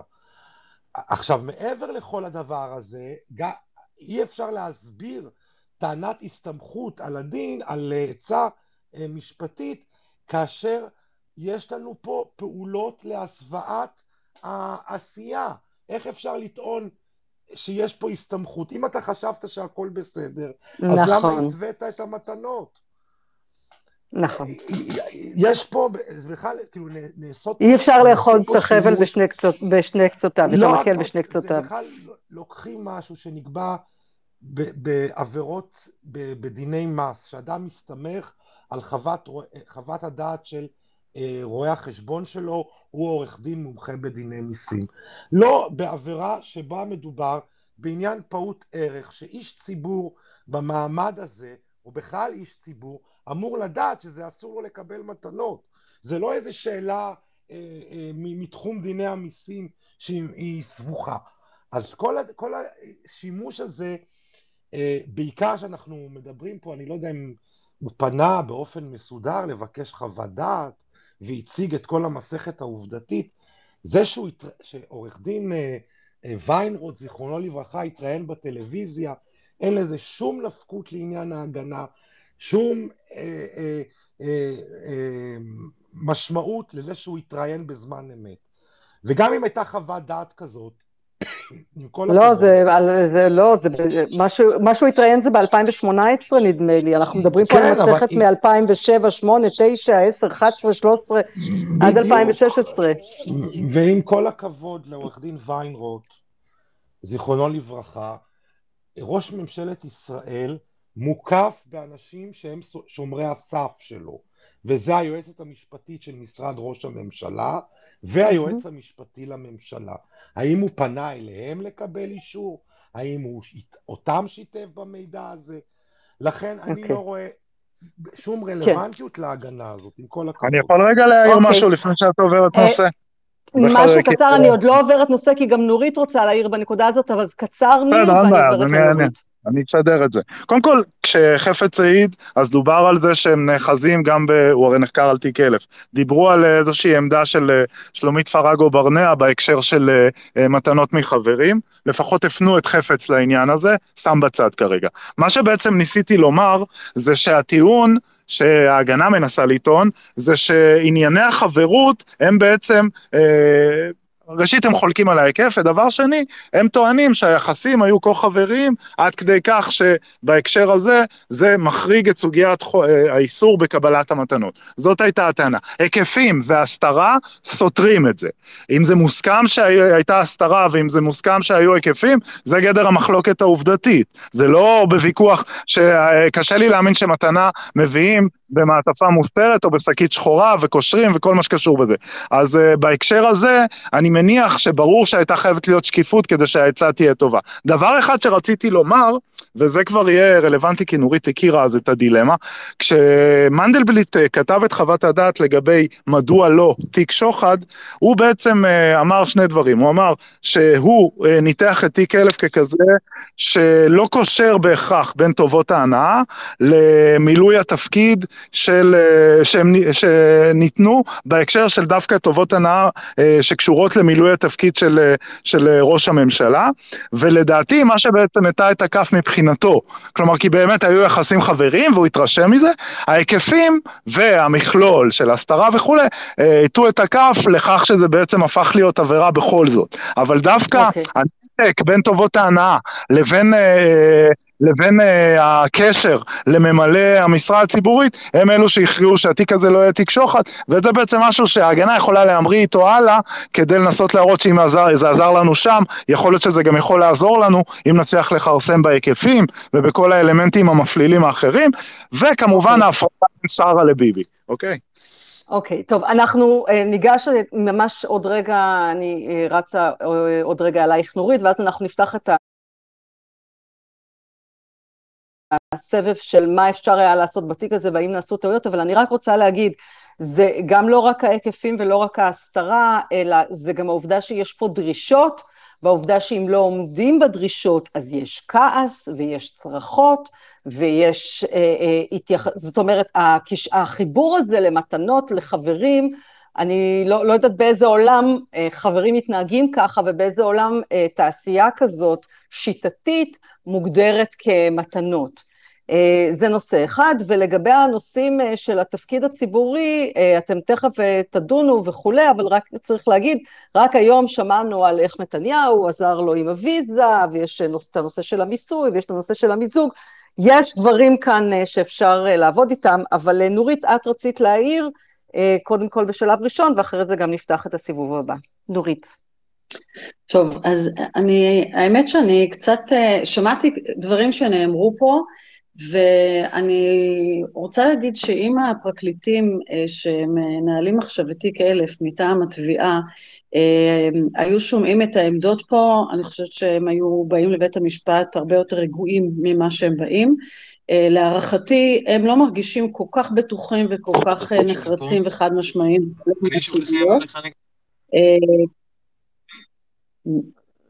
תמשיכי, כן, זו הייתה איזושהי הפרעה, אבל תמשיכי, כן. כן, בסדר. אה, אז אני לא רוצה אה, לקלקל את השמחה, אבל יש כמה דברים שאני חושבת שאנחנו צריכים אה, להיות ככה יותר עם סימן שאלה עדיין לגביהם ופחות בטוחים בקביעות שלנו. Mm-hmm. אני, אני אתחיל אולי מהסוף באמת, מהסיפור של אינטרס ההסתמכות. אה, אני לא כל כך, אני, אני חייבת לומר, לא הבנתי לגמרי, אני לא שראיתי את הרעיון של ויינרוט, אני לא יודעת מה הוא דיבר על עבירת שוחד או על הפרת אמונים, אבל זה לא כל כך משנה בעיניי, כי אה, כשנתניהו טוען שהוא התייעץ עם ויינרוט, הוא לא אמור להתייעץ עם העורך דין שלו על עבירת שוחד או על עבירת הפרת אמונים. הוא טוען שאת השאלה שהוא הציג בפני ויינרוט, זה האם מותר לו לקבל את המתנות האלה ממילצ'ן. איזה עבירה זה יוצר, זה לא משהו שהוא אמור לדעת בכלל לשאול, ולכן זה פחות רלוונטי בעיניי שאלה על איזה עבירה הוא דיבר.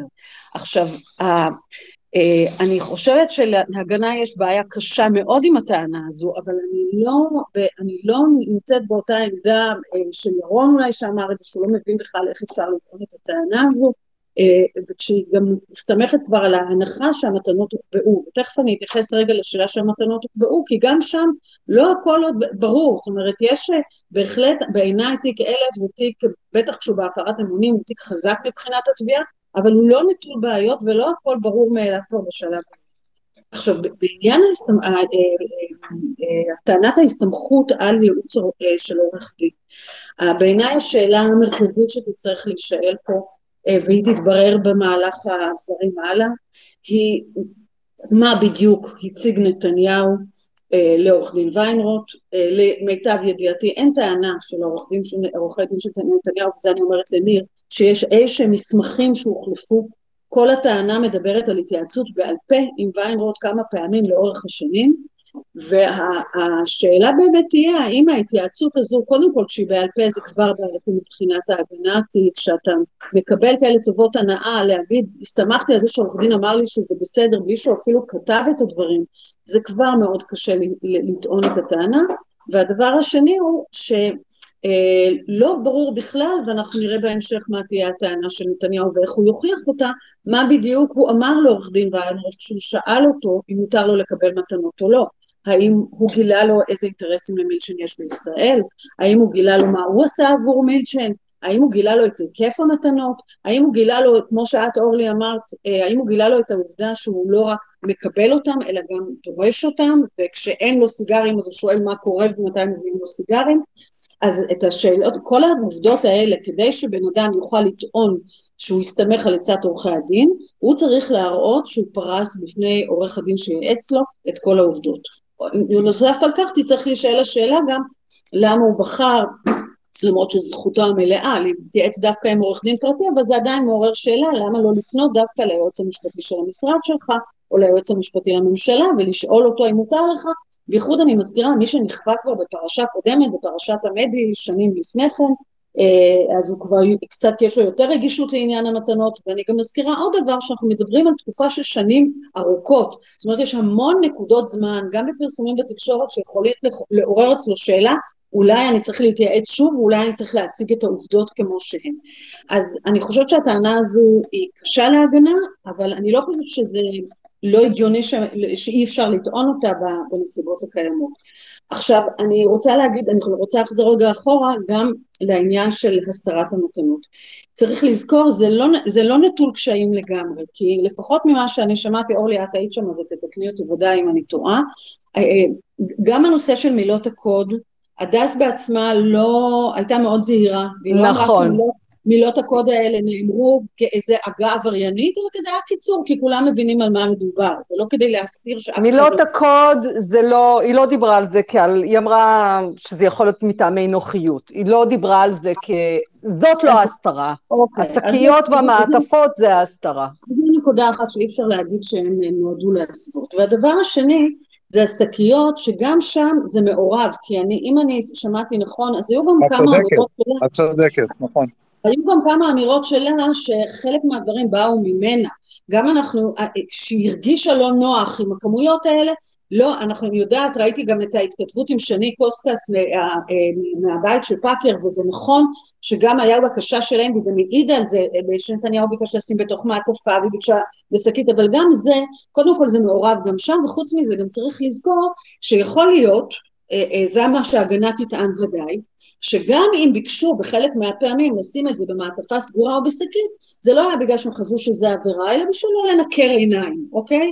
עכשיו אני לא, אני לא מקבלת את הטענה הזו, אני לא חושבת שהיא טענה מופרכת או לא לגיטימית, ובטח אי אפשר כבר עכשיו להסיר את הטענה הזו מהדרך ולהגיד כבר עכשיו ברור שניסו להסוות את, את המתנות בגלל שהם ידעו שהם עוברים עבירה פלילית. פה אני חושבת שאנחנו קצת נרחיק לכת אם זה מה שאנחנו נקבע, אז אנחנו צריכים להיות זהירים בטח בשלב הזה של העדות כשאנחנו עוד לא יודעים מה יעלה בחקירה נגדית. הדבר האחרון שאני רוצה להתייחס... רגע, רק לפני, אז רק לנקודה הזאת אני אדייק משהו. אה, אתמול אה, שאל אה, השופט ברם את הדס קליין בעצם מי ביקש, באמת הייתה תחושה שלא ברור מי ביקש את השקיות האלה והוא ביקש לברר ואז הדס קליין אמרה לו ברור ששרה ביקשה, מה זאת אומרת זה ברור ששרה ביקשה זאת אומרת היה איזשהו רגע שבו היא הבהירה שמי שביקש לסגור את זה ואת יודעת את השקיות אטומות, סגורות, שחורות שאף אחד לא יראה וכולי אז היא בפירוש אמרה שזאת שרה, בנקוד, באותו רגע, בנקודה הזאת, זה היה מאוד נחרץ וברור.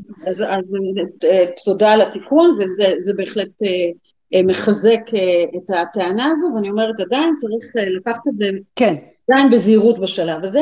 הדבר האחרון זה הסיפור של חוק המתנות, שאני לא בטוחה שהבנתי לגמרי את הטענה.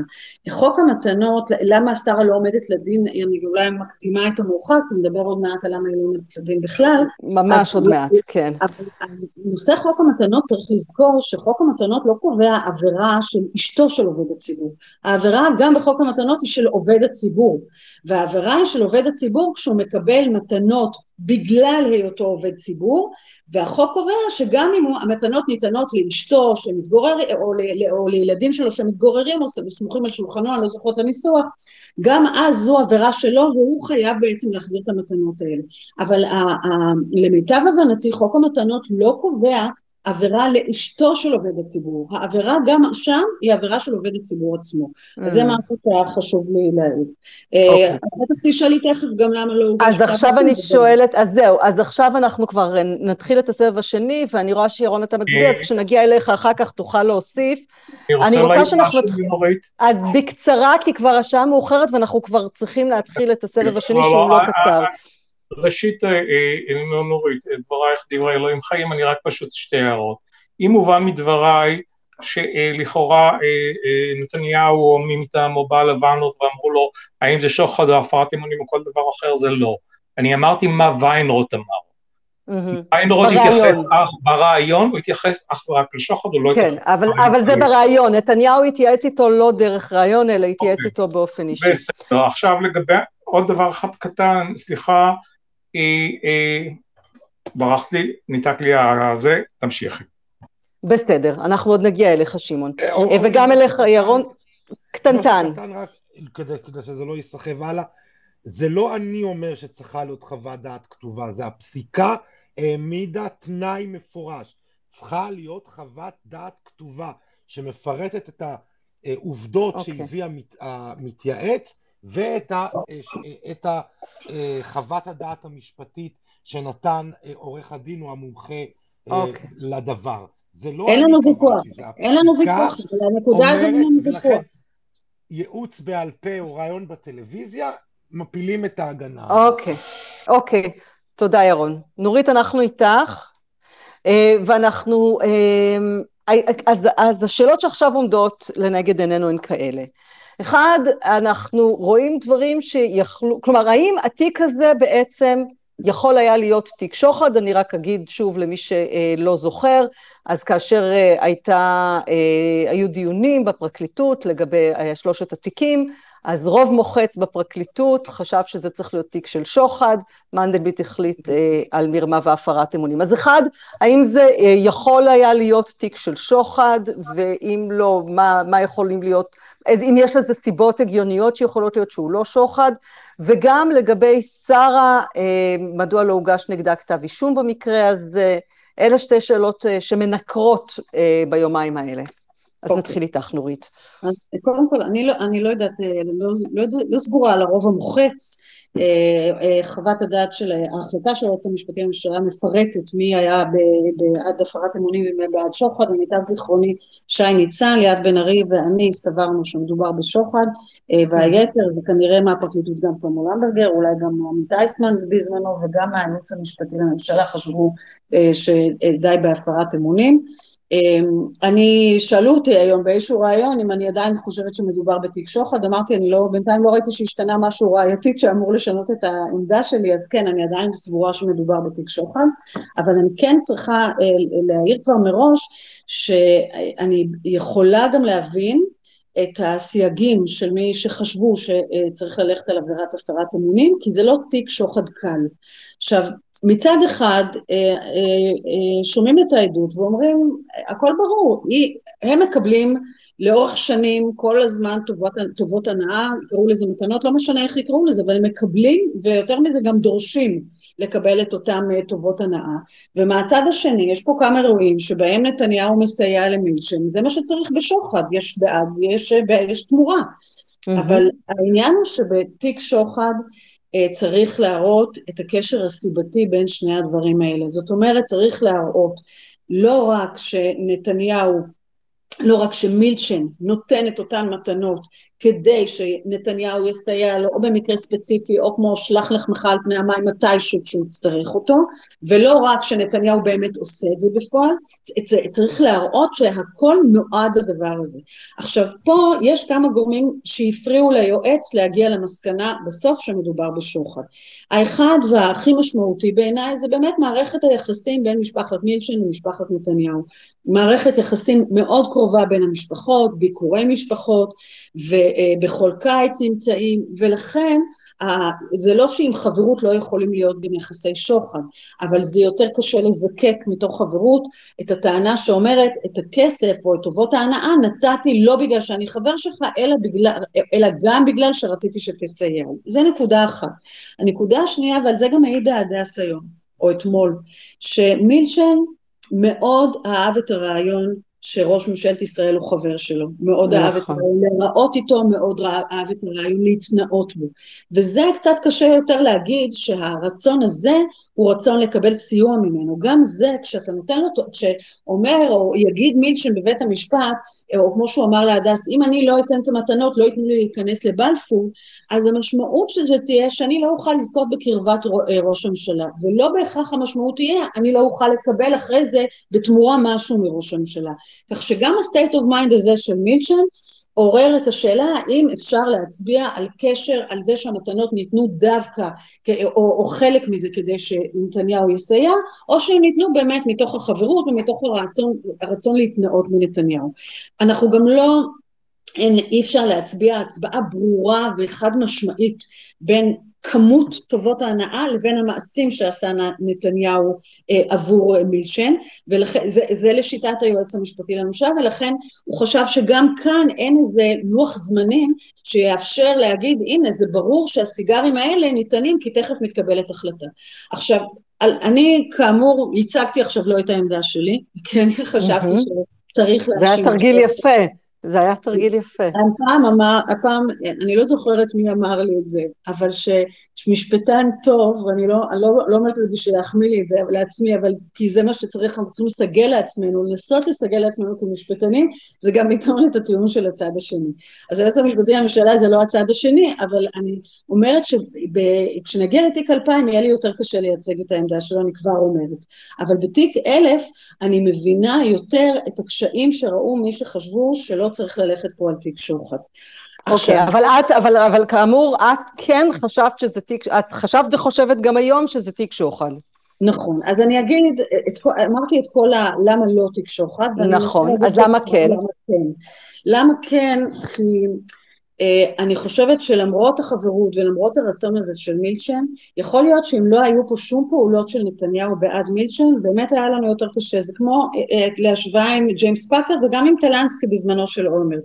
אם אתה לא רואה איזשהו אינטרס של הצד השני, פאקר למשל נותן את כל טובות ההנאה שלו כי הוא באמת מעריץ את נתניהו, הוא באמת הפך כן. למעריץ שלו. הוא לא מצפה ממנו לכלום, אין לו עסקים בארץ, הוא לא מחכה ממנו לשום דבר, אפילו קשה להגיד אשלח לחמך על פני המים. אז אם לא היה משהו שנתניהו היה עושה אחר כך עבור מילצ'ן, היה באמת יותר קשה להגיד שזה שוחד.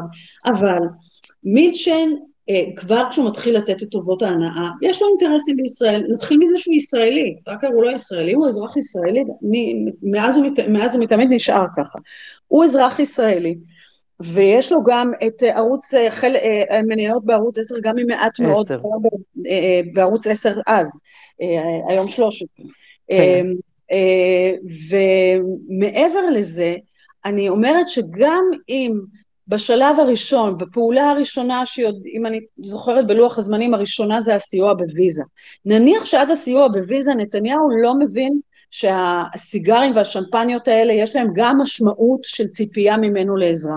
נניח אפילו לטובת מילצ'ן שהוא לא מתכוון עד אז באמת לעשות את זה. באותו רגע חייבת לחלחל ההבנה אצל שניהם שיש פה תן וכך. והתמונה הכי בולטת אבל אולי אני אומרת פה משהו שעוד לא העידו עליו, אז תעזבו, יש, יש איזו סיטואציה שאני לא בטוחה שהיא הייתה כבר בעדויות, ובטח יעידו עליה בהמשך, של איזושהי סימולטניות אה, בסיגרים והשמפניות וה, וה, והדיבור על משהו שצריך לסייע mm. למילים.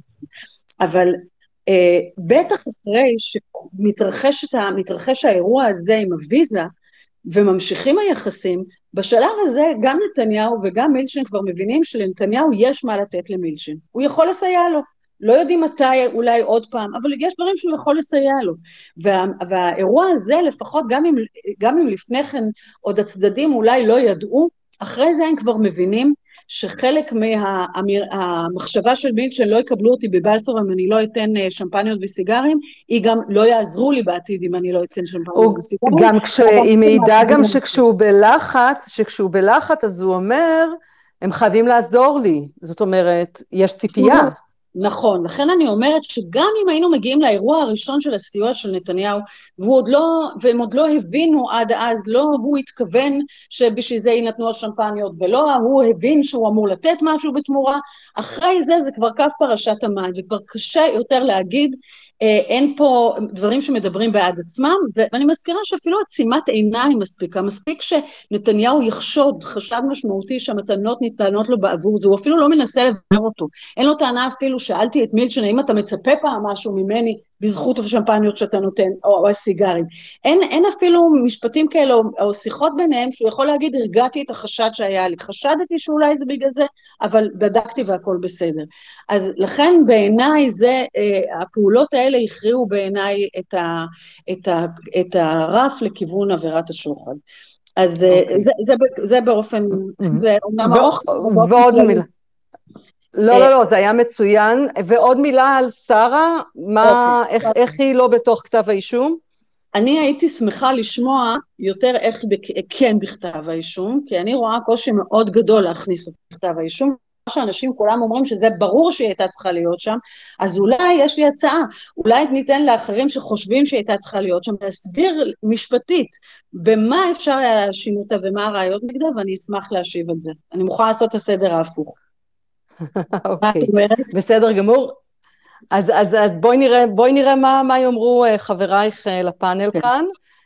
אמ, אז תודה נורית בשלב הזה. אני עוברת אליך, שחר. אני מבטיחה להגיע לכולם, אל דאגה. אז שחר, אנחנו איתך. איך אתה רואה את ההתפתחות של, הת... של התיק הזה מבחינת האישום, כן או לא שוחד, שרה? אה, אני אגיד משהו, אני חושב, אני גם חושב שהיה צריך אה, להאשים בשוחד, ואני תכף ינמק אה, את זה, אבל אני רוצה לקשור את זה ל... גם, ל, ל, נקרא לזה, להיבט הציבורי בעניין הזה. אנחנו אומרים, וזה כמובן נכון, שבעצם אה, אה, אה, היה פה מפעל של סיגרים, שמפניות, תכשיטים, ווטאבר, שמילצ'ן מעביר, מעביר גם על פי דרישה. אבל בהרבה מובנים, ואני אומר את זה בהיבט הציבורי, אבל זה כמובן מתקשר לזה שאני חושב שהייתה פה עבירת שוחד. בהרבה מובנים נתניהו עובד אצל מילצ'ן. לא מילצ'ן עובד אצל נתניהו. מילצ'ן מספק לו, אבל נתניהו עובד אצל מילצ'ן. נתניהו, דרך אגב, עובד אצל מילצ'ן באופן דומה למדי שטוני בלר עבד אצל רוברט אה, מרדוק באנגליה. כלומר, מילצ'ן מחזיק את אה, אה, ראש הממשלה, וגם הדס אומרת את זה היום. למה, למה הוא אה, רצה את זה? הוא רצה קרבה לכוח, הוא רצה קרבה, כמו שנורית אומרת, הוא רצה קרבה לראש הממשלה. למה הוא רוצה קרבה לראש הממשלה? רק לתמונות שהוא יראה לנכדים, תראו, הסתלמתי עם ראש הממשלה? לא. הוא, הוא רוצה את הקרבה לראש הממשלה מההתחלה, ובגלל זה הוא נהנה ל, ל, ל, לדרישות, לסיגרים ולשמפניות, כן? כמו שהדס אומרת, הוא מתקרב לכוח, הוא, הוא, הוא, הוא צריך את הקרבה לראש הממשלה, כי ראש הממשלה אמור לשרת אותו. באיזה מובנים הוא אמור לשרת אותו? אני לא יודע. יום אחד כשהוא יצטרך הוא ישרת אותו, והיום הזה הגיע. אני גם רוצה להזכיר שמילצ'ן, אה, אה, חלק, אני לא יודע להגיד על השנים האחרונות, אבל אה, ב, ב, בוא נגיד ב-15 שנים או אפילו יותר, הוא עוסק גם בכל מיני עניינים של סחר בנשק. הוא קשור לכל מיני עניינים של סחר בנשק. בסחר בנשק הוא בוודאי צריך את הקרבה לראש הממשלה. בוודאי צריך את העניין הזה, וגם אם הוא לא צריך את זה ספציפית לעס, לעסק שלו, אז כן, הוא צריך שיהיה לו את ראש הממשלה ביד. כי אם פתאום תהיה לו איזה בעיה, והנה באמת התעוררה הבעיה של אביזה, אז ישר יש את ראש הממשלה שמדבר עם שגריר ארה"ב, יש את ראש הממשלה שמדבר עם קרי, נדמה לי שמה שנורית התכוונה לסימולטניות זה, זה עלה בעדות היום, שבאותו יום שהוא מבקש אה, מנתניהו לדבר עם קרי, או שהוא שואל אותו אם דיברת עם קרי, זה באותו יום שהוא מביא לו סיגרים. אז יש את הסימולטניות בין מה שהוא נותן לו לבין מה שהוא מקבל. ולכן, בסופו של דבר, מילצ'ן לא חבר של נתניהו, כי הם נפגשו בקו 25 לאוניברסיטה וגילו פתאום שיש אה, להם נושאי שיחה משותפים והם נהיו חברים. מילצ'ן הוא קרוב לראש הממשלה בגלל שהוא יודע מראש שהוא אה, אה, צריך להשקיע באנשים עם כוח, כדי שהאנשים עם הכוח, למילצ'ן יש את הכוח הכספי ולנתניהו יש את הכוח השלטוני. הכוח השלטוני של נתניהו הוא כמובן גם אה, אה, קשרים עם, אה, עם שלטונות של מדינות אחרות, בעיקר עם הברית ששם הוא מתגורר, אבל גם בטח, גם מדינות נוספות. אז לכן מילצ'ן משקיע בו, משקיע בו את התשלומים האלה, את, ה, את התמורה הזאת שהוא נותן לו שהוא לא רוצה לתת, שהוא אומר להדס, לפי הגרסה שלה, שזה מוגזם וזה יותר מדי, אבל הוא אומר צריך לעשות את זה, צריך לעשות את זה, ואתם יודעים מה, על, על, על, על, נלך על הכי פשוט ועל הכי בסיסי, זה בגדר שלח לחמך. שלח לחמך הכי קלאסי. אני משמן את ראש הממשלה, אני מחזיק אותו, אני משלם לו כל חודש בתמורה אה, אה, אה, שוות ערך של אלפי שקלים כל חודש, וביום שאני אצטרך בו הוא יהיה בשבילי, והיום הזה קורה, ובשביל עבירת השוחד לא צריך אפילו שזה יקרה, אבל במקרה הזה היום הזה גם קרה. והיום הזה קרה באופן מאוד משמעותי. הקטע של הוויזה של מילצ'ן הוא קטע מאוד מאוד מאוד משמעותי. המשפחה שלו גרה שם, הילדים שלו לומדים בבתי ספר שם, והוא פתאום לא יכול להיכנס, אה, אה, הוא פתאום לא יכול להיכנס לארה"ב. לכן לדעתי, אה, אה, ברור שהיה פה, ברור, לא יודע להגיד ברור, אני חושב שרוב העובדות מטות את זה שהעבירה הייתה צריכה להיות אה, אה, עבירת שוחד, עם כל הקושי שזה, ואני אגיד גם במשפט אחרון בהיבט הזה. עבירת השוחד היא, היא עבירה שבאה לשמור על האינטרס הציבורי, היא באה לשמור על האינטרס הציבורי של טוהר המידות. אין דבר יותר בזוי ויותר פסול מהקשרים של בעלי ההון, כמו מילצ'ן, עם ראשי ממשלה. ומילצ'ן, דרך אגב, הוא לא היה חבר רק של נתניהו, הוא היה חבר של אולמרט כשאולמרט היה ראש ממשלה, הוא היה חבר של שרון כששרון היה ראש ממשלה, הוא היה חבר של פרס כשהוא היה ראש ממשלה, כי זה השיטה של בעלי ההון, ולכן התחלתי ואמרתי, נתניהו בעצם עובד אצל מילצ'ן, אז, אז אה, הוא משמן, בעלי ההון משמ, משמנים את מי שעומדים בשלטון, כדי שהם יפעלו לטובתם מתי שהם יצטרכו אותם. וזה לדעתי הלב ליבה של האינטרס הציבורי של עבירת השוחד, גם אם היא לא, אם היא לא אה, קלה להוכחה בבית המשפט. אוקיי, okay, תודה שחר על הנקודה הזאת. מה לגבי uh, שרה והאישום? אתה אולי חושב שהיא הייתה צריכה להיות מואשמת, ואם כן, במה? טוב, זה בוודאי הפליליסטים פה יודעים יותר ממני. אני חושב, יתקנו אותי אם אני טועה, שאם העבירה הייתה עבירת שוחד, במקרה של uh, מילצ'ן, אז היא בוודאי, uh, גם אם היא לא עובדת ציבור, ויש פה שאלה אם היא עובדת ציבור או לא, ונשים אותה כרגע בצד, ההגדרה של עובד ציבור זה לא הגדרה פורמלית של מישהו שמקבל תלוש אה, שכר מהמדינה, אבל אם העבירה הייתה עבירת שוחד, לדעתי אה, היא בפירוש אה, שותפה או מסייעת לעבירה. יתקנו אותי אם אני טועה. אוקיי, אז אנחנו נבדוק את זה. אז ניר, רגע, נורית רוצה לענות על זה. כן, נורית. כן, הנקודה הספציפית. היא לא עובדת ציבור, לפי ההגדרה, אה, וזו השאלה אגב של שותפות שלה בעבירה עלתה כבר בפרשת המעונות, אני אזכיר שבפרשת המעונות היא כן הואשמה בשותפות להפרת אמונים של אה, עזרא סיידוף, ששם לא, למרות שהיא לא עובדת ציבור, היא הואשמה בהפרת אמונים, כי הייתה, היא ממש נתנה לו את ההוראות לרמות, והיא ממש זו שלפי אה, כתב האישום הנחתה אותו לעשות דברים שהם הפרת אמונים כעובד ציבור, ובגלל המעמד שלה, שהיא גרמה לעובד ציבור אחר לעשות עבירה של הפרת אמונים, היא הואשמה יחד איתו. זה מקרה מאוד מאוד חריג. אם אנחנו מדבר, רגע נעזוב את הפרת אמונים ונחזור לשוחד, זה שמישהו מקבל כסף, אה, את, אה, לא כסף, סליחה, את טובות ההנאה, זה עדיין לא הופך אותו לשותף לשוחד, צריך לזכור. אני אקח, אני אקח סתם, עולה לי לראש פסק דין מלפני הרבה שנים של ראש עיריית אילת אלגריסי. הוא קיבל, השוחד שהוא קיבל, זה היה שהוא ביקש, לא משנה, זה היה סיפור של קבלנים, אני גם לא, לא זוכרת את העובדות במדויק, אבל בפסק הדין ברור נקבע שהוא קיבל אה, טובות הנאה, אה, כספים, שהוא ביקש שיתרמו אותם לעמותת, אם אני לא טועה, פועל אילת. כי זה מי שהוא רצה שיקבל את הכסף, ומקבל, אה, מי שמקבל את טובת ההנאה לא חייב להיות לוקח השוחד עצמו. גם כשעובד ציבור אומר, אני רוצה שאת המתנה, המתנה תיתנו ל-X, אז X יכול לקבל את הכסף, ועדיין עובד הציבור יהיה לוקח השוחד. וגם uh-huh. שם, למיטב לידיעתי, הפועל אילת לא הואשמה בקבלת שוחד, מי שהואשם בקבלת שוחד זה אלגריסי. הפועל אילת גם לא הואשמה בשותפות לקבלת השוחד. כך שאני חושבת שהנושא של שותפות לעבירת שוחד, שלא מתקיים בשרה נתניהו הנתון הענייני שנדרש בעבירת השוחד וגם בהפרת אמונים של עובדת ציבור, והיא לא עובדת ציבור, הסיפור של הגשת כתב האישום נגדה הופך להיות מאוד קשה. אז, אז לכן אני רק רוצה שיהיה ברור, א', היא לא עובדת ציבור, וב', גם אם העבירה הייתה עבירת שוחד, הייתה נשאלת השאלה האם עצם העובדה שהיא קיבלה את טובות ההנאה מספיקה בשביל להאשים אותה כשותפה לעובד ציבור שמקבל שוחד. לא פשוט בכלל. אוקיי. קודם כל, קודם כל, לגבי הנושא של קבלת טובת הנאה, לא צריך ללכת 30 שנה אחורה, בתיק הולילנד, ראש עיריית ירושלים, הוא הורשע בשוחד, למרות שהכסף אה, הלך ליד שרה.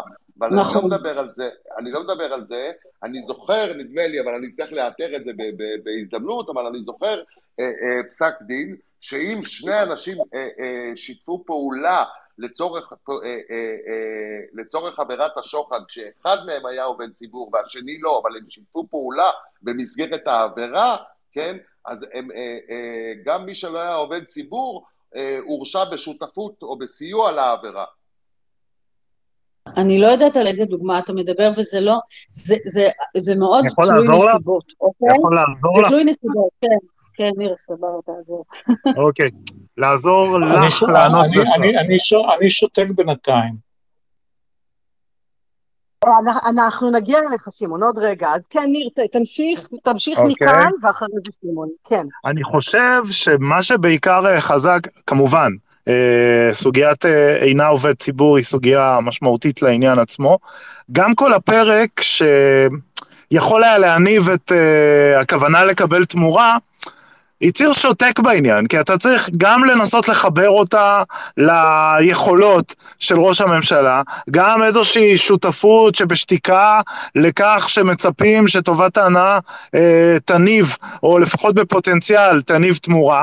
זה נשמע לי כמו משהו שהוא הרבה מדי מרחיק לכת בשביל שותפות, שוב, באירוע הזה הספציפי של אלף.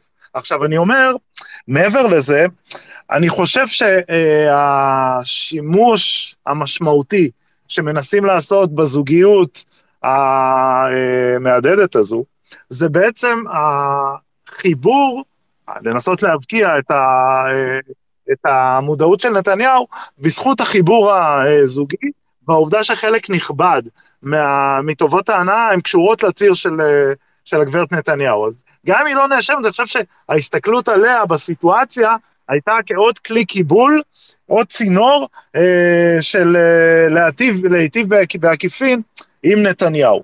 אני יכול להבין, ואני גם נוטה באופן אישי להיות פה דעת המיעוט ולהסכים עם העמדה של מנדלבליט, שבגלל מורכבות מערכת היחסים בין המשחד הפוטנציאלי, מילצ'ן, לבין המשוחד נתניהו, ואני ער למה ששחר אמר לגבי זה שמילצ'ן הוא אה, החבר של כולם על פי גלגולי ההיסטוריה, אה, רק מה לעשות שבסוף נתקעים על חברות שנמשכת כל השנים שהקדנציות נמשכות, שזה אה, כנראה נותן בסיס יותר ממושך לחברות. בסופו של דבר, כשמתערב ומתערבב פה, מתערבבת פה איזושהי מערכת יחסים שהיא מורכבת, אני חושב שזה קצת מהמם את הקשר הסיבתי ואת הסימולטניות. אני לא יודע לגבי הדוגמה הספציפית הזו. אם זה סיגרים בבודדת שבדיוק נופלים על יום נתון, לא נראה לי שזה נורית התכוונה, נראה לי שיש דוגמה שהיא קצת יותר מוחצת לגבי הסימולטניות.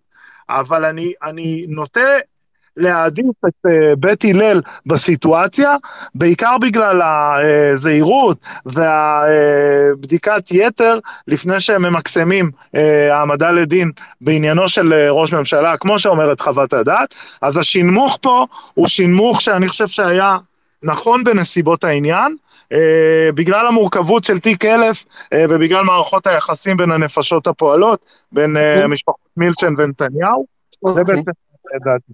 זו בעצם אוקיי, דעתי. יופי, תודה ניר. שמעון, אנחנו איתך ואחר כך ירון. כן, שמעון.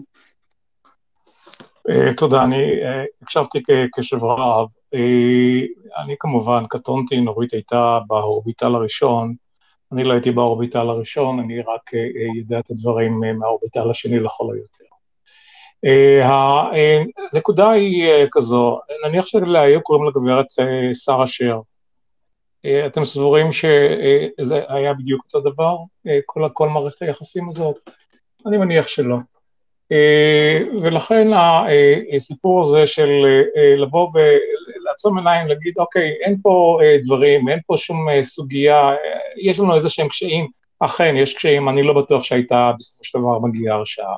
אבל להרים ידיים מראש ולומר, לא היה, או לא, אה, לא ייתכן היה להגיע למצב של הרשעה בעבירות כאלה ואחרות, ואני חושב שאפשר היה להגיע. אני סבור שיש אה, פה איזושהי טעות בסיסית, מה שנקרא גם בטקטיקה וגם באסטרטגיה של ניהול המשפט, כפי שהתחלתי בדברים אה, הקודמים. למה זה כן שוחד? אה, כולם אמרו, ואני חושב שאף אחד לא חולק על הנקודה הזו, שלמעשה כרגע מערך הראיות קיים, אני לא יודע מה יהיה בהמשך. במערך הקיים אין ספק קל שבקלים שהייתה פה מערכת של תן וכך, תן וכך, וברמה הגבוהה ביותר. לא, אף אחד פה לא יספר לי סיפור שמילצ'ן אהב את, אה, את אה, נתניהו בגלל צבע עיניו, או שנתניהו אה, לא היה צריך את מילצ'ן בגלל איזשהו מערך נסיבות של אהבה, או חיבה למיליארדרים שיקחו את הכספים וינהלו את המשפחה שלו בצורה שבה התנהלה. חברים, אי אפשר לבוא ולהסתכל על הדברים האלה בביטחון של מאה אחוזים. יש גם מראית עין ויש מראית לציבור. לא ייתכן שמערכת כזו, שנחשפת בפנינו ביומיים הראשונים, אני אומר שוב פעם בזהירות הראויה, לבוא ולומר שאי אפשר היה ללכת על עבירת השוחד, אני סבור שזה אה, איזה, איזושהי אה, תפיסה, אה, לא נקרא לזה תבוסתנית, זה לא תבוסתנית חלילה, אבל זו גישה שהיא גישה לדעתי לא נכונה. המטרה היא פה הייתה לשמור על הציבור. אז הוא לא היה מורשע בשוחד, הוא היה מורשע לאחר מכן במרמה אה, אה, והפרת אמונים, כי היה חסר איזה אלמנט כזה או אחר. אני לא רואה את האלמנט הזה כרגע חסר. אה, אני סבור שבמערכת שהייתה שם, והמערכת הזאת מתפרסת על הרבה מאוד שנים, לא היה מצב שאי אפשר היה להגיע למצב שבו יש הפרעה, אי אפשר היה לבוא ולהרשיע אותו בעבירה שלו. לגבי שרה, התחלתי בשאלה ההיפותטית הזאת, אם היו קוראים לה שרה שרי, היא הייתה אותו דבר. אני, אה, אני מכיר את כל פסקי הדין, גם שנורית דיברה וגם ש, אה, גם שניר דיבר עליו, וכל פסקי הדין האלה. חברים, כל, כל מקרה לגופו, כל מקרה לגופו, זה נכון שהיו פסקי דין שאמרו, אוקיי, אין קשר, אבל בואו שימו לב למערכת הזאת שהייתה, אני אומר כרגע, מערכת מטורפת לגמרי. מי משנה, היה צינור, לא היה צינור, הגברת עשתה ככה, לא עשתה ככה, הגברת הייתה לב ליבו של העניין. אנחנו גם צריכים להבין שבניהול המשפט יכול להיות שהיו עולים דברים אחרים, ויכול להיות שהייתה פה סוגיה או סוגיות נוספות, שאני אני, אני פשוט אומר, אי אפשר לבוא ולומר מלכתחילה שאי אפשר היה להכניס אותה פנימה. יכול להיות, אני אומר, שבסופו של יום בית המשפט היה מגיע למסקנה שהיא זכאית. אוקיי, לגיטימי, בסדר. אבל כשאנחנו שומעים את כל הדברים האלה כרגע שמתנהלים, ואני אומר שוב פעם, זה עדיין צריך הכרעה שיפוטית, אני לא הייתי מרים ידיים גם לגברת שרה נתניהו, ואני אומר יותר מכך, גם יאיר נתניהו בתיק 4000 היה צריך להיכנס פנימה, ואני אומר שכל המשפחה בכל רובד התיקים שהייתה להם נגיעה, הם היו צריכים להיכנס פנימה. מה היה קורה בסופו של יום זה לבית המשפט הפתרונים. אני לא סבור בשום אה, אה, דרך שהיא להרים ידיים, לבוא ולומר חברים, אני לא בטוח במאת האחוזים, אני יודע שיש הנחיה של היועץ המשפטי לממשלה, של אה, קרוב לוודאי להרשעה וכולי וכולי, אבל זה לא, אה, לא תמיד דבר שצריך לשחק. יש פה תיק שירון מדבר עליו הרבה מאוד, גם אני דיברתי על הנקודות האלה, תיק ציבורי מהמעלה הראשונה. לא ייתכן שמדינה תתנהל בצורה הזו. לא ייתכן. כאשר גברת, שרק לפני מספר שבועות העידה שהיא לא שותה דבר וחצי דבר, מתגלה שמגיעים אליה טונות של, לפחות על פי הראיות כרגע, טונות של אה, שתייה. זה לא, זה, זה לא איזשהו משחק. אנחנו מדברים פה על עתידה של מדינה בתפיסה של מי מנהיג את המדינה, ואם הדברים יתנהלו כפי שהתנהלו, זה לא רק התיק הספציפי הזה, מדובר פה במערכת שלמה. תיק אלף הוא אחד ממארג של תיקים רבים, שבסופו של יום צריך שכל הסחי שאנחנו רואים אותו כרגע יצוף, יעלה למעלה. הגברת שרה נתניהו הייתה מזוכית, מזוכית, נתניהו יזוכה, יזוכה. זה כבר עניין משפטי. העניין שצריך להתברר זה עד הסוף, וכמו שכתבתי היום בציוץ לקראת הפגישה איתך אורלי, אמת ויציב אמת עדיף. אני רוצה את האמת. לא מעניין אותי כרגע ההגדרה המשפטית. ההגדרה המשפטית, אני, אני חושב שכן הייתי מוצא לה. אבל בסופו של יום, התיק הזה חייב להיות ממוצה עד תום, לא רק התיק הזה, ארבעת אלפים, אלפיים, אלף, אלה תיקים שכל אחד מהם אני לא אה, אה, אה, מפחית כהוא זה בטענות ההגנה, הוא תיק שצריך להתברר עד תום בכל הנוגעים. ולכן אמרתי, גם לגבי ארנון מילצ'ן, גם לגבי אילן ישועה, גם לגבי שר נתניהו, וגם כל אותם אנשים שקיבלו אחרי זה איזה שהם הנחות כאלה ואחרות בתיקים האלה. Okay. אוקיי. אני מצטער שאני מאוד. כן. אסרטיבי בעניין הזה, אבל אני פשוט לא מסוגל להקשיב, לא חלילה לחבריי, אלא לעמדה הזו שאנחנו לא, לא מוכנים לבוא ולעשות איזושהי מלאכת תיאור, לא חלילה אישית, אלא תיאור של מערכות. איפה זה היה? איזה תיק זה היה? חברים, זה לא, לא בכל תיק צריך לזכות, אבל כל תיק צריך לבוא לאור השמש ולהיות מתואר. יבוא בית המשפט, יבוא ויאמר, אין עבירה פלילית, אין עבירה פלילית, זה בסדר גמור, אבל זה צריך להיות מבורר. תודה רבה. אוקיי, שמעון, אה, תודה. אה, אני רואה את ההצבעות שלכם. נורית. אה, אני, לפני שאמשיך הלאה, קודם כל שמעון, אני באמת חיכיתי לשמוע, אמרתי לאורלי, אני מציעה שתגידו, למה אתם חושבים שצריך להעמיד את שרה נתניהו לדין בשותפות להפרת אמונים? אני לא, אני לא מצליחה, לה, אין לי נימוק לענות עליו. זה שהיא הייתה מטורפת לגמרי והייתה לב ליבו של העניין, זה לא נימוק משפטי, למה זה הופך לעבירה. ואני חייבת לומר משהו, ב, באמת, בכל הכבוד, היה קשה לי קצת לשמוע את הסיפור של ה... את הטענה שלא תמיד צריך הרף של סיכוי סביר להרשעה לשכיר. אני חושבת שזה אחד מהדברים הכי בסיסיים שיש לנו היום במשפט פלילי, זה השוויון בפני החוק, סיכוי סביר להרשעה נכון אצל נתניהו, כמו שנכון אצל כל נאשם אחר, ואני חושבת שאסור לפרקליטות להוריד את הרף בשום מקרה שהוא, לא בזה, לא במקרים של עבירות ביטחוניות, לא בעבירות אונס ולא בשום עבירה אחרת. שוויון בפני החוק זה הבסיס של כולנו, צריך לזכור את זה, גם כשאנחנו חושבים שישבה, שישב ראש, ישב ראש ממשלה והתנהג בצורה מושחתת. זה משהו שפשוט הייתי חייבת להגיב עליו כפרקליטה, זה בעצמות, מה שנקרא. בסדר גמור, אה, מעולה, תודה נורית שהגבת. ניר, הערה קצרה ואני צריכה גם לשמוע את אה, ירון. כן, ניר. אה. אני רק מזכיר, בהשלמה לנורית, שכשסיכמו את הכתבה על חברנו לפאנל שירד, ואמרו מה המסקנות הנכונות, אז uh, הייתה שם לפחות עיתונאית אחת שבאה והעירה, זאת הרכזת של הפאנל, כן? באה והעירה שגם אם התיק הוא תיק שאי אפשר להוכיח אותו, עדיף להגיש אותו לבית משפט, ושהציבור כן. ישפוט. כי איך אפשר כן. לסלוח על תאונת דרכים וככה. כן. אז אני אומר, כן. וכולנו הזדעזענו. אז ברור שזה, כך לא, לא צריך לעשות, ברור. אוקיי, בסדר. תודה רבה, ניר. אני עוברת אליך, ירון. זה לא, זה לא מה שאמרתי. גם לא מה רגע, שנורית אמרה, כן, שמעון. לא מה שנורית אמרה ולא מה ש... אם הובנתי, לא נכון. מה שאני אומר, לדעתי, לדעתי, לדעתי בלבד, נורית אולי סבורה אחרת, והיועץ המשפטי סבור אחרת, אני סבור שאת שרה ניתן היה להרשיע בשותפות להפרת אמונים. זו דעתי. עכשיו הדעה הזאת טובה או לא טובה, היא דעתי של מאה אחוזים, כאשר אני הייתי צריך לבוא ולשקול את מערכת הדברים.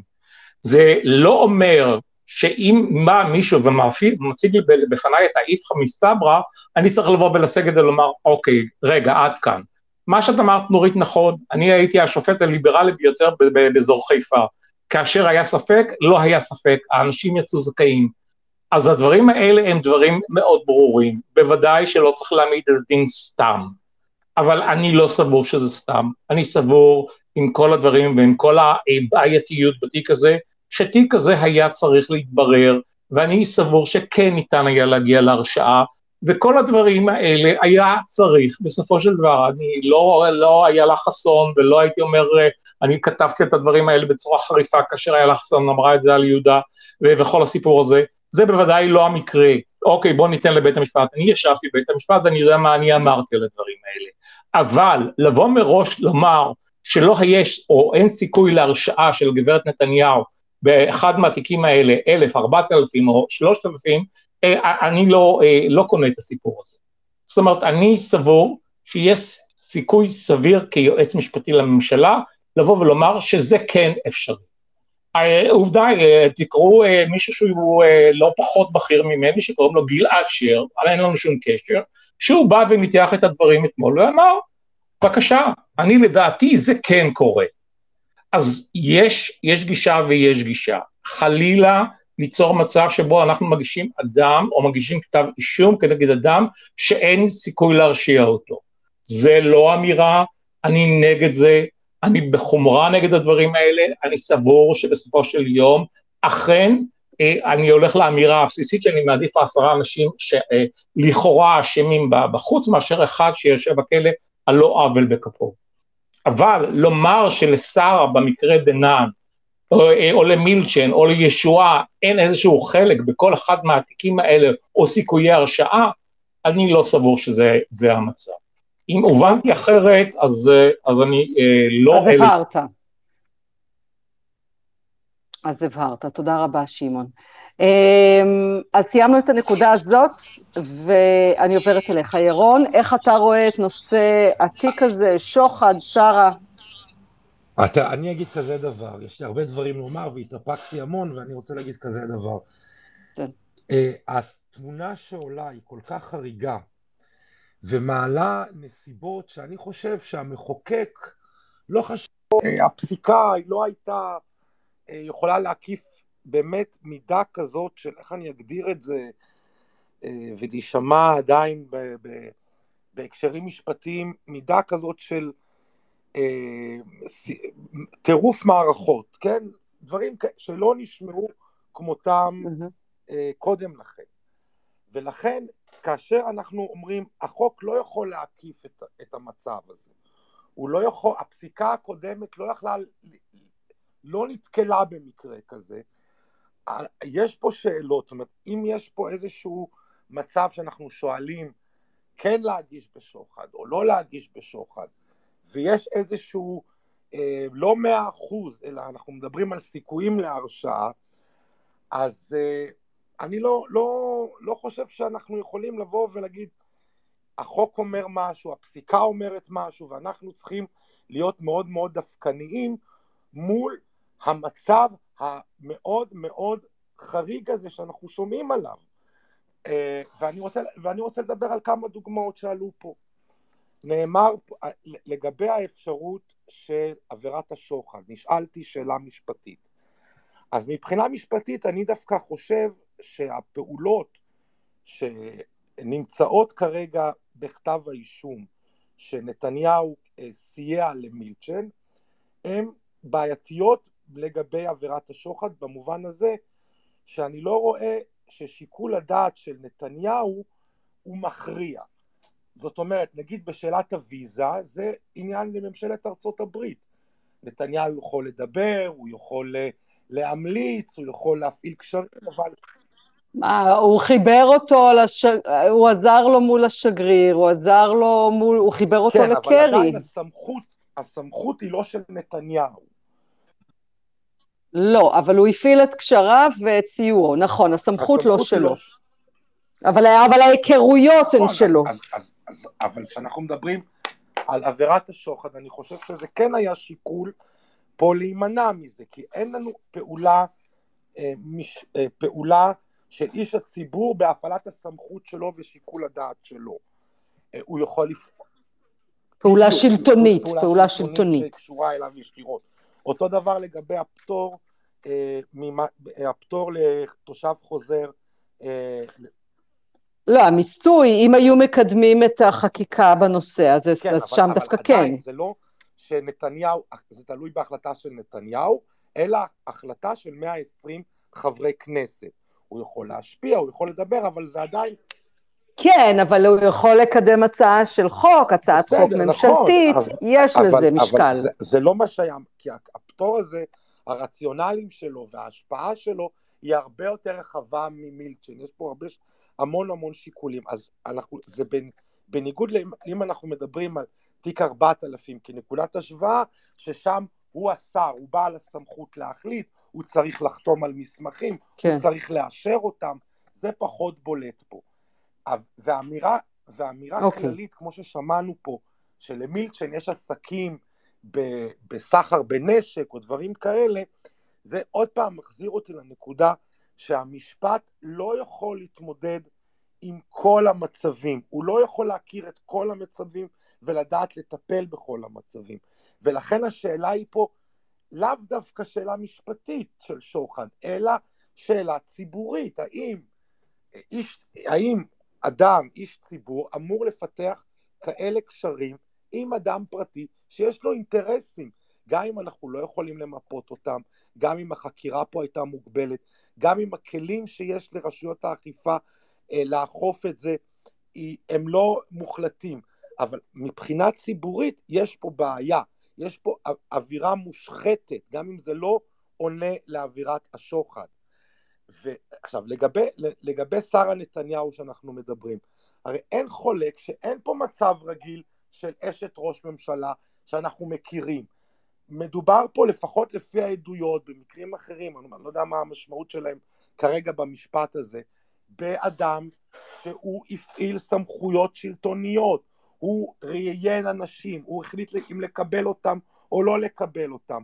אתמול שמענו עדות שהיציאה מלבנון הועברה לאישור הסמכות העליונה, הגברת נתניהו. אז נכון ש, שיש פה מצב שהוא הוא, הוא לדעתי מצב חריג, ו, ואז ב, אה, אה, אה, תוארה פה ההתייעצות עם היועץ המשפטי לממשלה, שהיו עמדות כאלה ועמדות אחרות, והשאלה שהייתה צריכה לעלות בהתייעצות הזאת, האם אנחנו אה, חושבים שיש להפעיל את המשפט הפלילי נגד המצב החריג הזה? האם למשפט הפלילי יש את הכלים?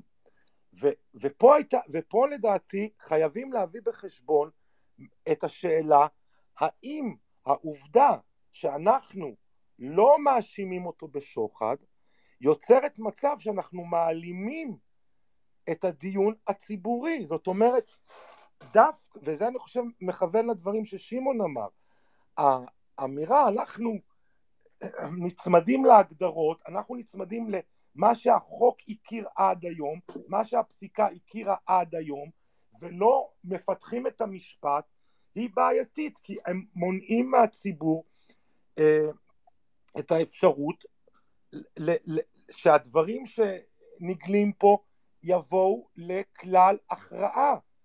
וזאת בעיניי הבעיה, ולכן הדברים שיהודה אמר הם כל כך חשובים, שבאים בטענות, שמעון. יהודה שפר אמר, היי. שבאים בטענות אוקיי. לפרקליטות ומדברים על תפירת תיקים, ומדברים על אה, Mm. רדיפה, ומדברים על סימון מטרה, אנחנו דווקא נתקלים פה בגישה מקלה, בגישה שנצמדת למה שהיה, ולא באה ואמרה, אנחנו לוקחים את המקרה הזה, הכל כך חריג, ומנסים לפתח את המשפט, מנסים לפתח את ההלכה הפסוקה. פה אני חושב שהדברים מעידים באופן חד משמעי, וזה חייב אה, לעלות אה, ולהבהיר את זה לציבור. דווקא גישה מקלה, גישה דווקנית בעיניי, גישה שנצמדת למה שהיה עד היום בפסיקה, ולא באו ואמרו, זה מקרה הבוחן, המקרה החריג הזה הוא מקרה הבוחן, לראות איך אנחנו יכולים להרחיב את, ה, את הטיפול המשפטי אה, בסוגיה הזאת. ו, ו, וזה דבר שחייבים להבהיר. Okay. אוקיי. אני כן חושב שמבחינה טקטית נעשתה פה טעות שהשאירו עבירת שוחד אחת והותירו אנשים מחוץ לתמונה. המרחב של הפרקליטות אה, לנהל את התיק הזה אה, צומצם בגלל ההחלטות האלה, בגלל הפרקליטות שיחקה אוקיי. משחק אחר ממה שמוצג היום בציבור. דווקא גישה מאופקת, גישה שהייתה אה, אה, באמת מנסה לבוא ולהגיד, אנחנו מבינים את כובד האדם שעומד בפנינו, אנחנו לא נ, נלך עליו וננסה דברים שהם קצת, הייתי אומר, פריצת הגבול, או ניסיון לה, להגדיל ראש ולנסות את ה... ולהעמיד את הדברים לבחינה משפטית. וזה מאוד חשוב להבהיר בעניין הזה, בעניין הזה לציבור. אוקיי. ירון צריך רק להזכיר שתיק 4000 זה מה שנאמר עליו, שסיקור חיובי במרכאות, שזה נדבקו למושג הזה, זה, זה, זה המצאה של, של הפרקליטות. על התיק 4000 נאמר הסיפור הזה, שאין שוחד בגלל שאין עבירה כזאת. ועוד פעם, לכן אני אומר, זאת אותה תדמית לא נכונה של הדברים שמצטיירים כרגע בציבור. כי אני חושב שבעניין הזה דווקא ננקטה גישה מקלה.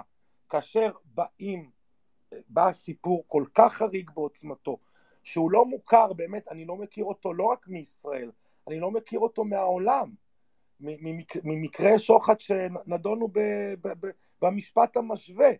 אין, אין תקדימים כאלה. אז האם אנחנו אומרים, רגע, אז המשפט כרגע הוא מוגבל, החוק הוא מוגבל בלהתמודד?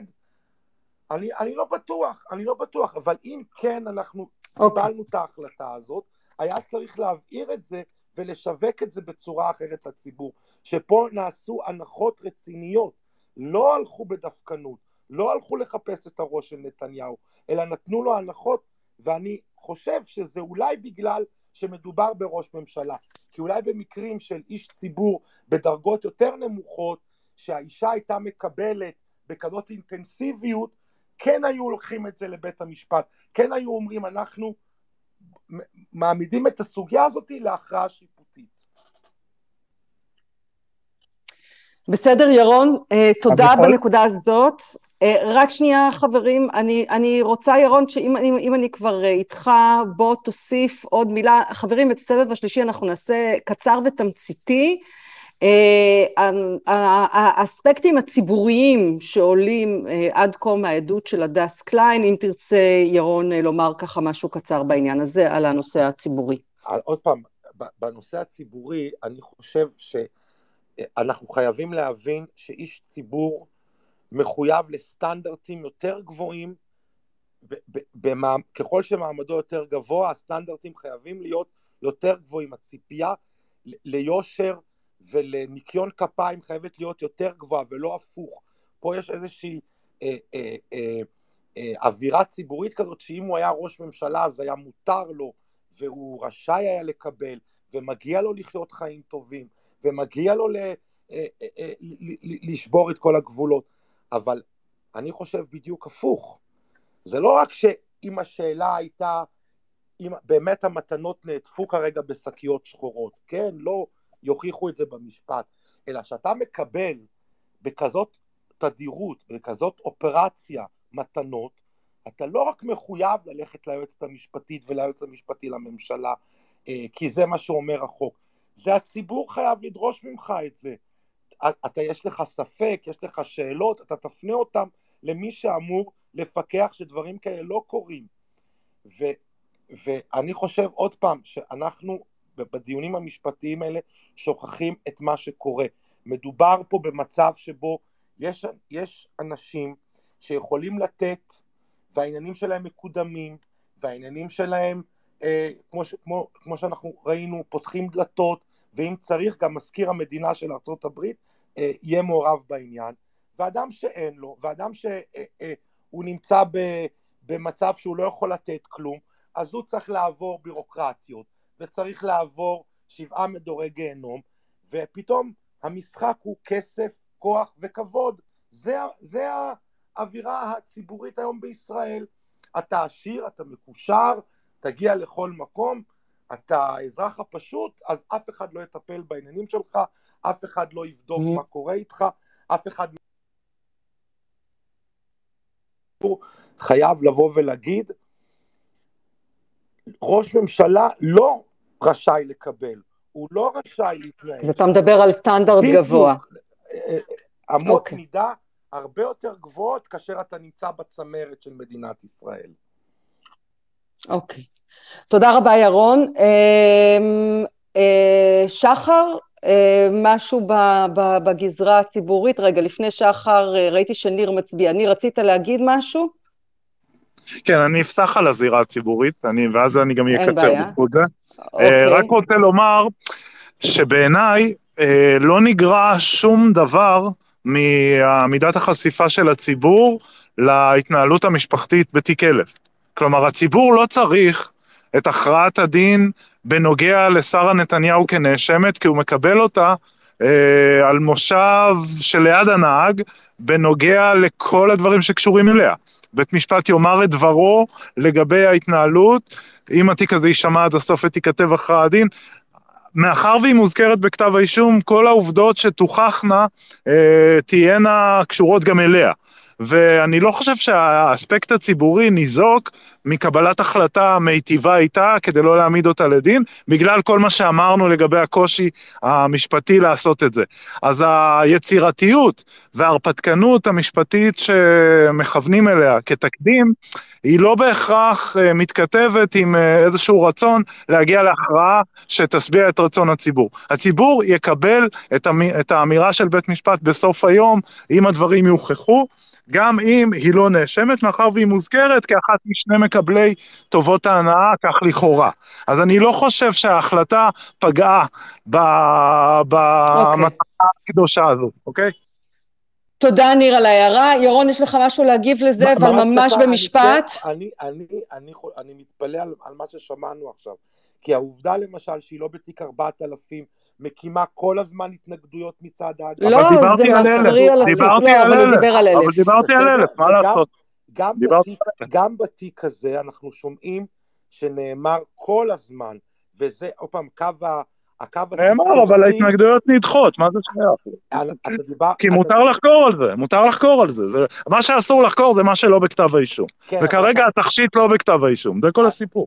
אתה דיברת האם העובדה שהיא לא בכתב האישום מונעת את הדיון הציבורי במעמד של הגברת נתניהו ובמעשים שלה. אז אני, הקו שיוצא מהשופרות, קו דף המסרים שיוצא מקיסריה, הוא בדיוק בנקודה הזאת של לבוא ולהטיל את כל האשמה עליה. שרה אשמה, שרה אשמה, זה לא ביבי. צריך לקרוא את הציוצים וצריך לקרוא את דף המסרים. אז זה לא בדיוק מה שאתה אומר. מה שאני אומר זה דבר מאוד פשוט, תראה איתי, תראה איתי רגע, תראה איתי רגע. אם היא הייתה נאשמת, המצב הראייתי בתיק היה רק מחמיר, אם רוצים את uh, האפשרות להוכיח את אשמתו של נתניהו. הסברתי למה. אם היא נאשמת, מה שהיא תגיד ולא תגיד, לא היה מביא לו תועלת. אם היא לא נאשמת, והיא לא מובאת כעדת הגנה, בהקשר הזה, התיק של ההגנה נחלש, כי הוא מוותר על ראייה קרדינלית לטובתו, אולי כי הוא יודע למה.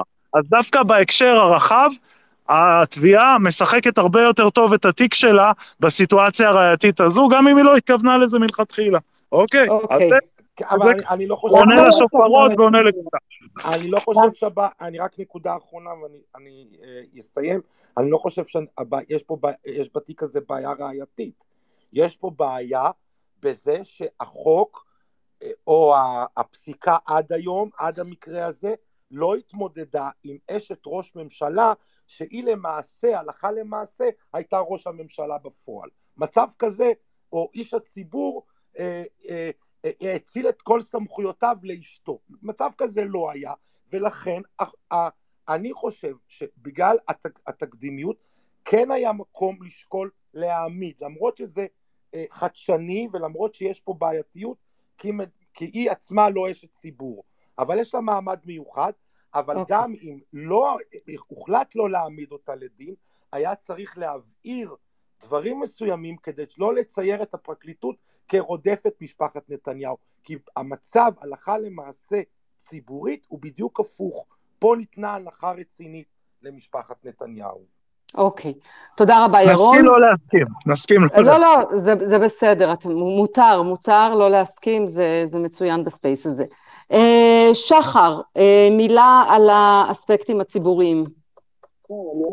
קודם על ה... שבעצם אה, נתניהו עובד אצל מילצ'ן לא פחות מאשר מילצ'ן עובד אצל נתניהו, ואני אסתפק בזה גם בגלל השעה. אוקיי, תודה רבה. שחר, שמעון? כן, בקצרה, הפעם על האנשים שהם בשר מבשרי ולכן אמר את הדברים האלה בעדינות הראויה ביותר. היומיים האחרונים לא היטיבו עם ההתייחסות שלי לאמירות של השופטים בבית המשפט.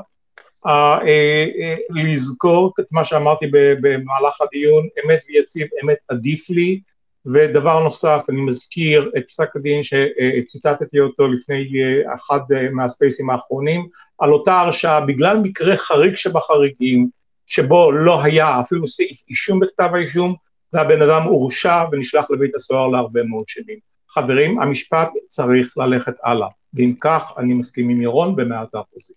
תודה רבה. תודה שמעון. אה, עוד משהו, מישהו מהדוברים, מהפאנליסטים רוצה להעיר עוד משהו? כי באמת אנחנו היום אה, הגענו לשיאים של אה, שעתיים ורבע, זה עוד לא היה. פצפון, פצפון. אני... בקטנה. כן, אורי. לא, לא על זה, משהו אחר. לא על זה, על משהו ששחר אמר. אה, אה, בהקשר של, אה, אני מזכיר, הרי דובר על זה שטובת ההנאה נשקלת לפי יכולותיו של, ה, של עובד הציבור, לצורך העניין ראש הממשלה, להביא את העניין הזה לכדי ביצוע. אז אני רק אומר שבתיק 2000, התזה של אה, הצעת שוחד נגד, בעניין של נוני, אה, היא קשורה בניסיון לחוקק חוק, שברור שכל הכנסת קשורה בו.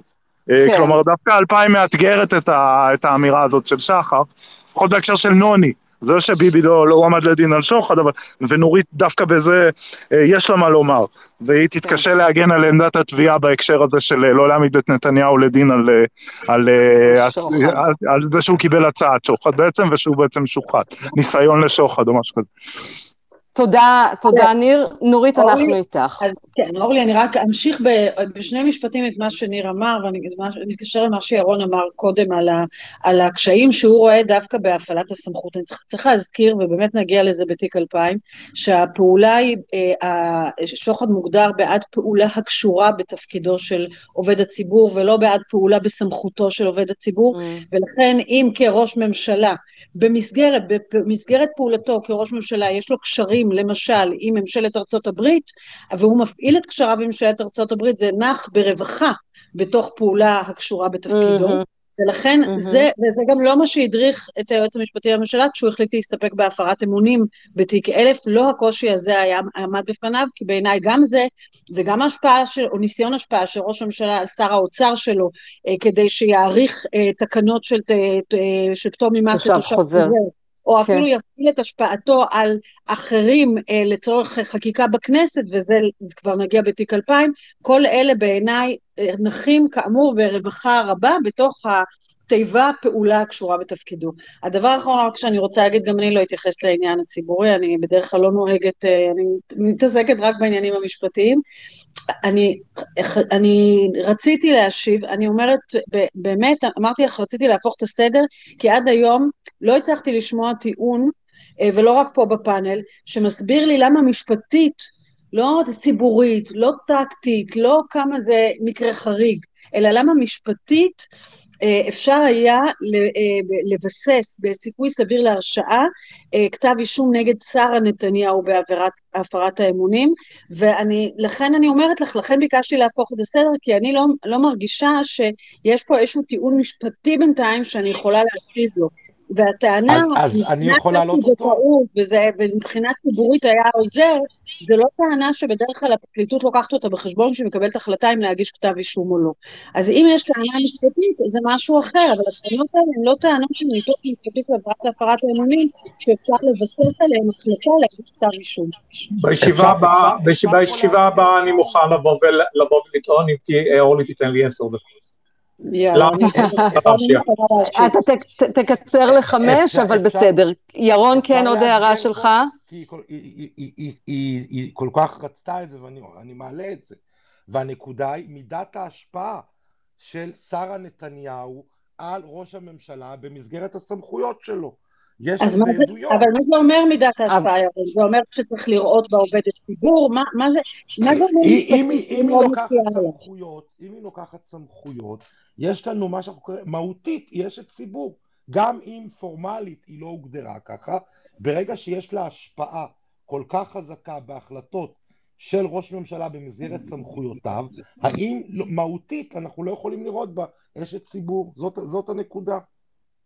אוקיי, אני, אורלי, אני מוכנה להשיב לזה, אפשר להשיב לזה עכשיו או בפעם כן, הבאה. כן, כן, כן, כן, קדימה, אנחנו כבר אה, הרימו לך, קדימה. אז אני, אז אני אגיד, קודם כל, יש, בואו נבדיל בין סיפורים שמספרים לבין ראיות. אה, אני לא, לא ראיתי ולא שמעתי ראיות אה, לזה ששרה נתניהו יש לה סמכויות של ראש ממשלה. גם אם יש סיפורים או גם עדויות שהיא ראיינה אנשים לפני שנתניהו החליט, בסוף הסמכות היא שלו.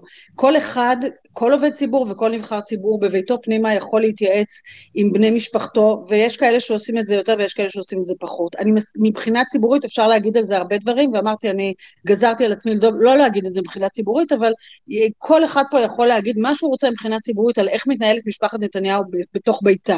אבל מבחינה משפטית, מבחינת הסמכות שלה, היא לא קיבלה שום סמכות פורמלית. יכול להיות שבבית של משפחת נתניהו, היא זו שהיא, אה, שדעתה מאוד מרכזית ונתניהו מקבל את כל מה שהיא אומרת לו, ועדיין ברמת המשפט הפלילי, להגיד שבגלל שהוא עושה את כל מה שהיא אומרת לו, היא בעצם עובדת ציבור ולהוכיח פלילית שהיא, אה, שהיא מקבלת החלטות והיא בעלת הסמכויות והיא ראשת הממשלה למעשה, בעיניי זה רחוק אה, מאוד מה, מהיכולת להוכיח דבר כזה משפט פלילי, להבדיל מהטענות בזירה הציבורית.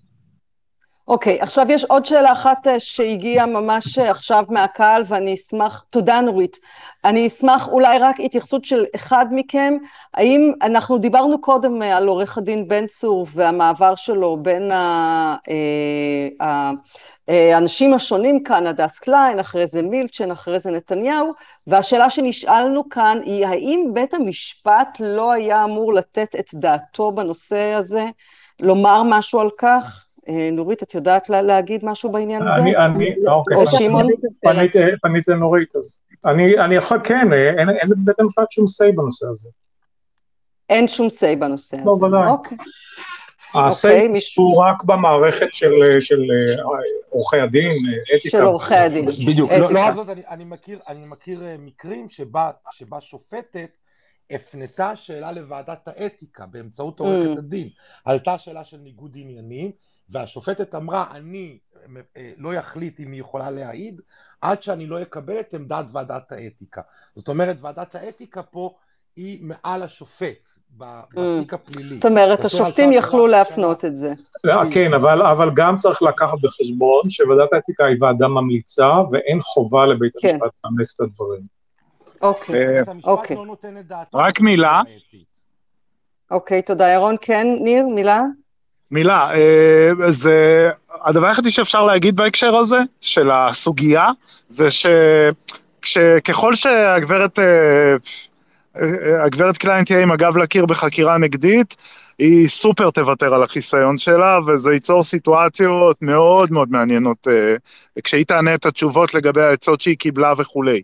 אגב, mm. עמית חדד עצמו מופיע ברשימת עדי התביעה, אני לא יודע מה זה אומר. נכון. אה, אם זה טכני או עד מהותי, אה, זה גם כן משהו שמרחף בחלל האוויר, אבל אה, כל אימת שתהיה סיטואציה, החיסיון הוא שלה. לא של בן, היא יכולה להגיד מה שהיא רוצה. אם שואלים נכון. אותה, צריכים לקחת בחשבון שהתשובות שלה יכולות להרע למאן דהוא. אוקיי, תודה ניר על ההערה. עמית חדד הוא עד בנוגע לנושא אינטרס ההסתמכות, כי הוא השותף של ויינרוט. זה הנושא ש... סבבה. אוקיי, בסדר, אבל זה לב ליבו של התיק הקטן הזה. של טענת ההגנה. של טענת ההגנה. זה התיק הקטן הזה, כן. אוקיי, חברים, נראה לי שבאמת הלכנו לכל הכיוונים, שתי וערב, ירדנו, עלינו, הקפנו. נראה לי שלפחות לשבוע זה אה, הצלחנו להעמיק בסיטואציה שבה אנחנו נמצאים היום אה, בבית המשפט. אני רוצה להזכיר לכולם שהחקירה הראשית תימשך בשבוע הבא ביום שני לפחות, וביום שלישי אמורה להתחיל החקירה הנגדית, אה, ויש עוד ארבע ישיבות עד הפגרה, ובכל מקרה עורך הדין עמית חדד דיבר על חקירה נגדית, נדמה לי שלא יודעת, באיזו הזדמנות אחת שמעתי על שבע אה, ישיבות, במקום אחר אה, דובר על עשר ישיבות, אז בכל מקרה נראה שהמשך העדות יהיה גם אחרי הפגרה. אבל אה, בכל מקרה הרבה, אנחנו עוד נשמע דברים אה, שבוע הבא שיחדשו לנו ואנחנו נוכל אה, עוד להעמיק ולראות איפה עומדת העדות הזאת. אורלי, אני חייב רק... אורלי, אני חייב רק את ראשי מהפעם הקודמת, כי אני אמרתי שזה לא יתחיל ביום שלישי. אז הנה, טעיתי, אז אני נותן את הראש שלי. אבל אגב, הייתה לי אינדיקציה חדה שזה לא יהיה, אבל אם, לא הצלחתי. בסדר, בסדר. אה, מותר טעות אחת בספייס, טעות אחת אני יכולה להגיד לך, כל עוד התוצאה היא שהמשפט פשוט מתנהל ואין הפרעות להתנהלות המשפט, אז זה מסוג הטעויות הטובות. אה, עוד משהו, מישהו שרוצה לומר לפני שאנחנו נפרדים ומשכיבים את כולם פה לישון? יופי. אז אני רוצה להגיד תודה, ממש תודה רבה ועמוקה למשפטנים שהיו איתנו כאן הערב. אה, למדנו מכם המון, השכלנו מכם המון. אני, אני מקבלת אה, תוך כדי השידור הזה הודעות אה, ממאזינים לספייס, ואני חושבת שהתרומה של השיח הזה, שהוא שיח מעמיק, שיח מקצועי, שאין כמוהו היום באף כלי תקשורת, היא תרומה אדירה לציבור שמתעניין במשפט, שהוא במקרה רק... אחד המשפטים, אם לא החשובים לפחות בתקופתנו, אם לא בתולדות המדינה בכלל. אז אני רוצה להגיד המון תודה למי שהיה איתנו כאן הערב, תודה רבה לעורכת הדין נורית ליטמן, המשנה לפרקליט המדינה לשעבר, תודה רבה ליהודה שפר שהיה איתנו קודם, גם הוא המשנה לפרקליט המדינה לשעבר, תודה רבה לשופט בדימוס שמעון שר, תודה רבה לעורך הדין שחר בן מאיר, תודה רבה לעורך הדין ירון חיים, ותודה רבה לעורך הדין והסנגור הפלילי המצטיין שלנו ניר אלפסה כאן, ולילה טוב לכולם, אנחנו נשתמע בשבוע הבא ועוד נעמיק ועוד נחקור. אה, תהיו טובים, תעשו טוב, לילה טוב לכולם. לילה טוב. לילה טוב. תודה חברים.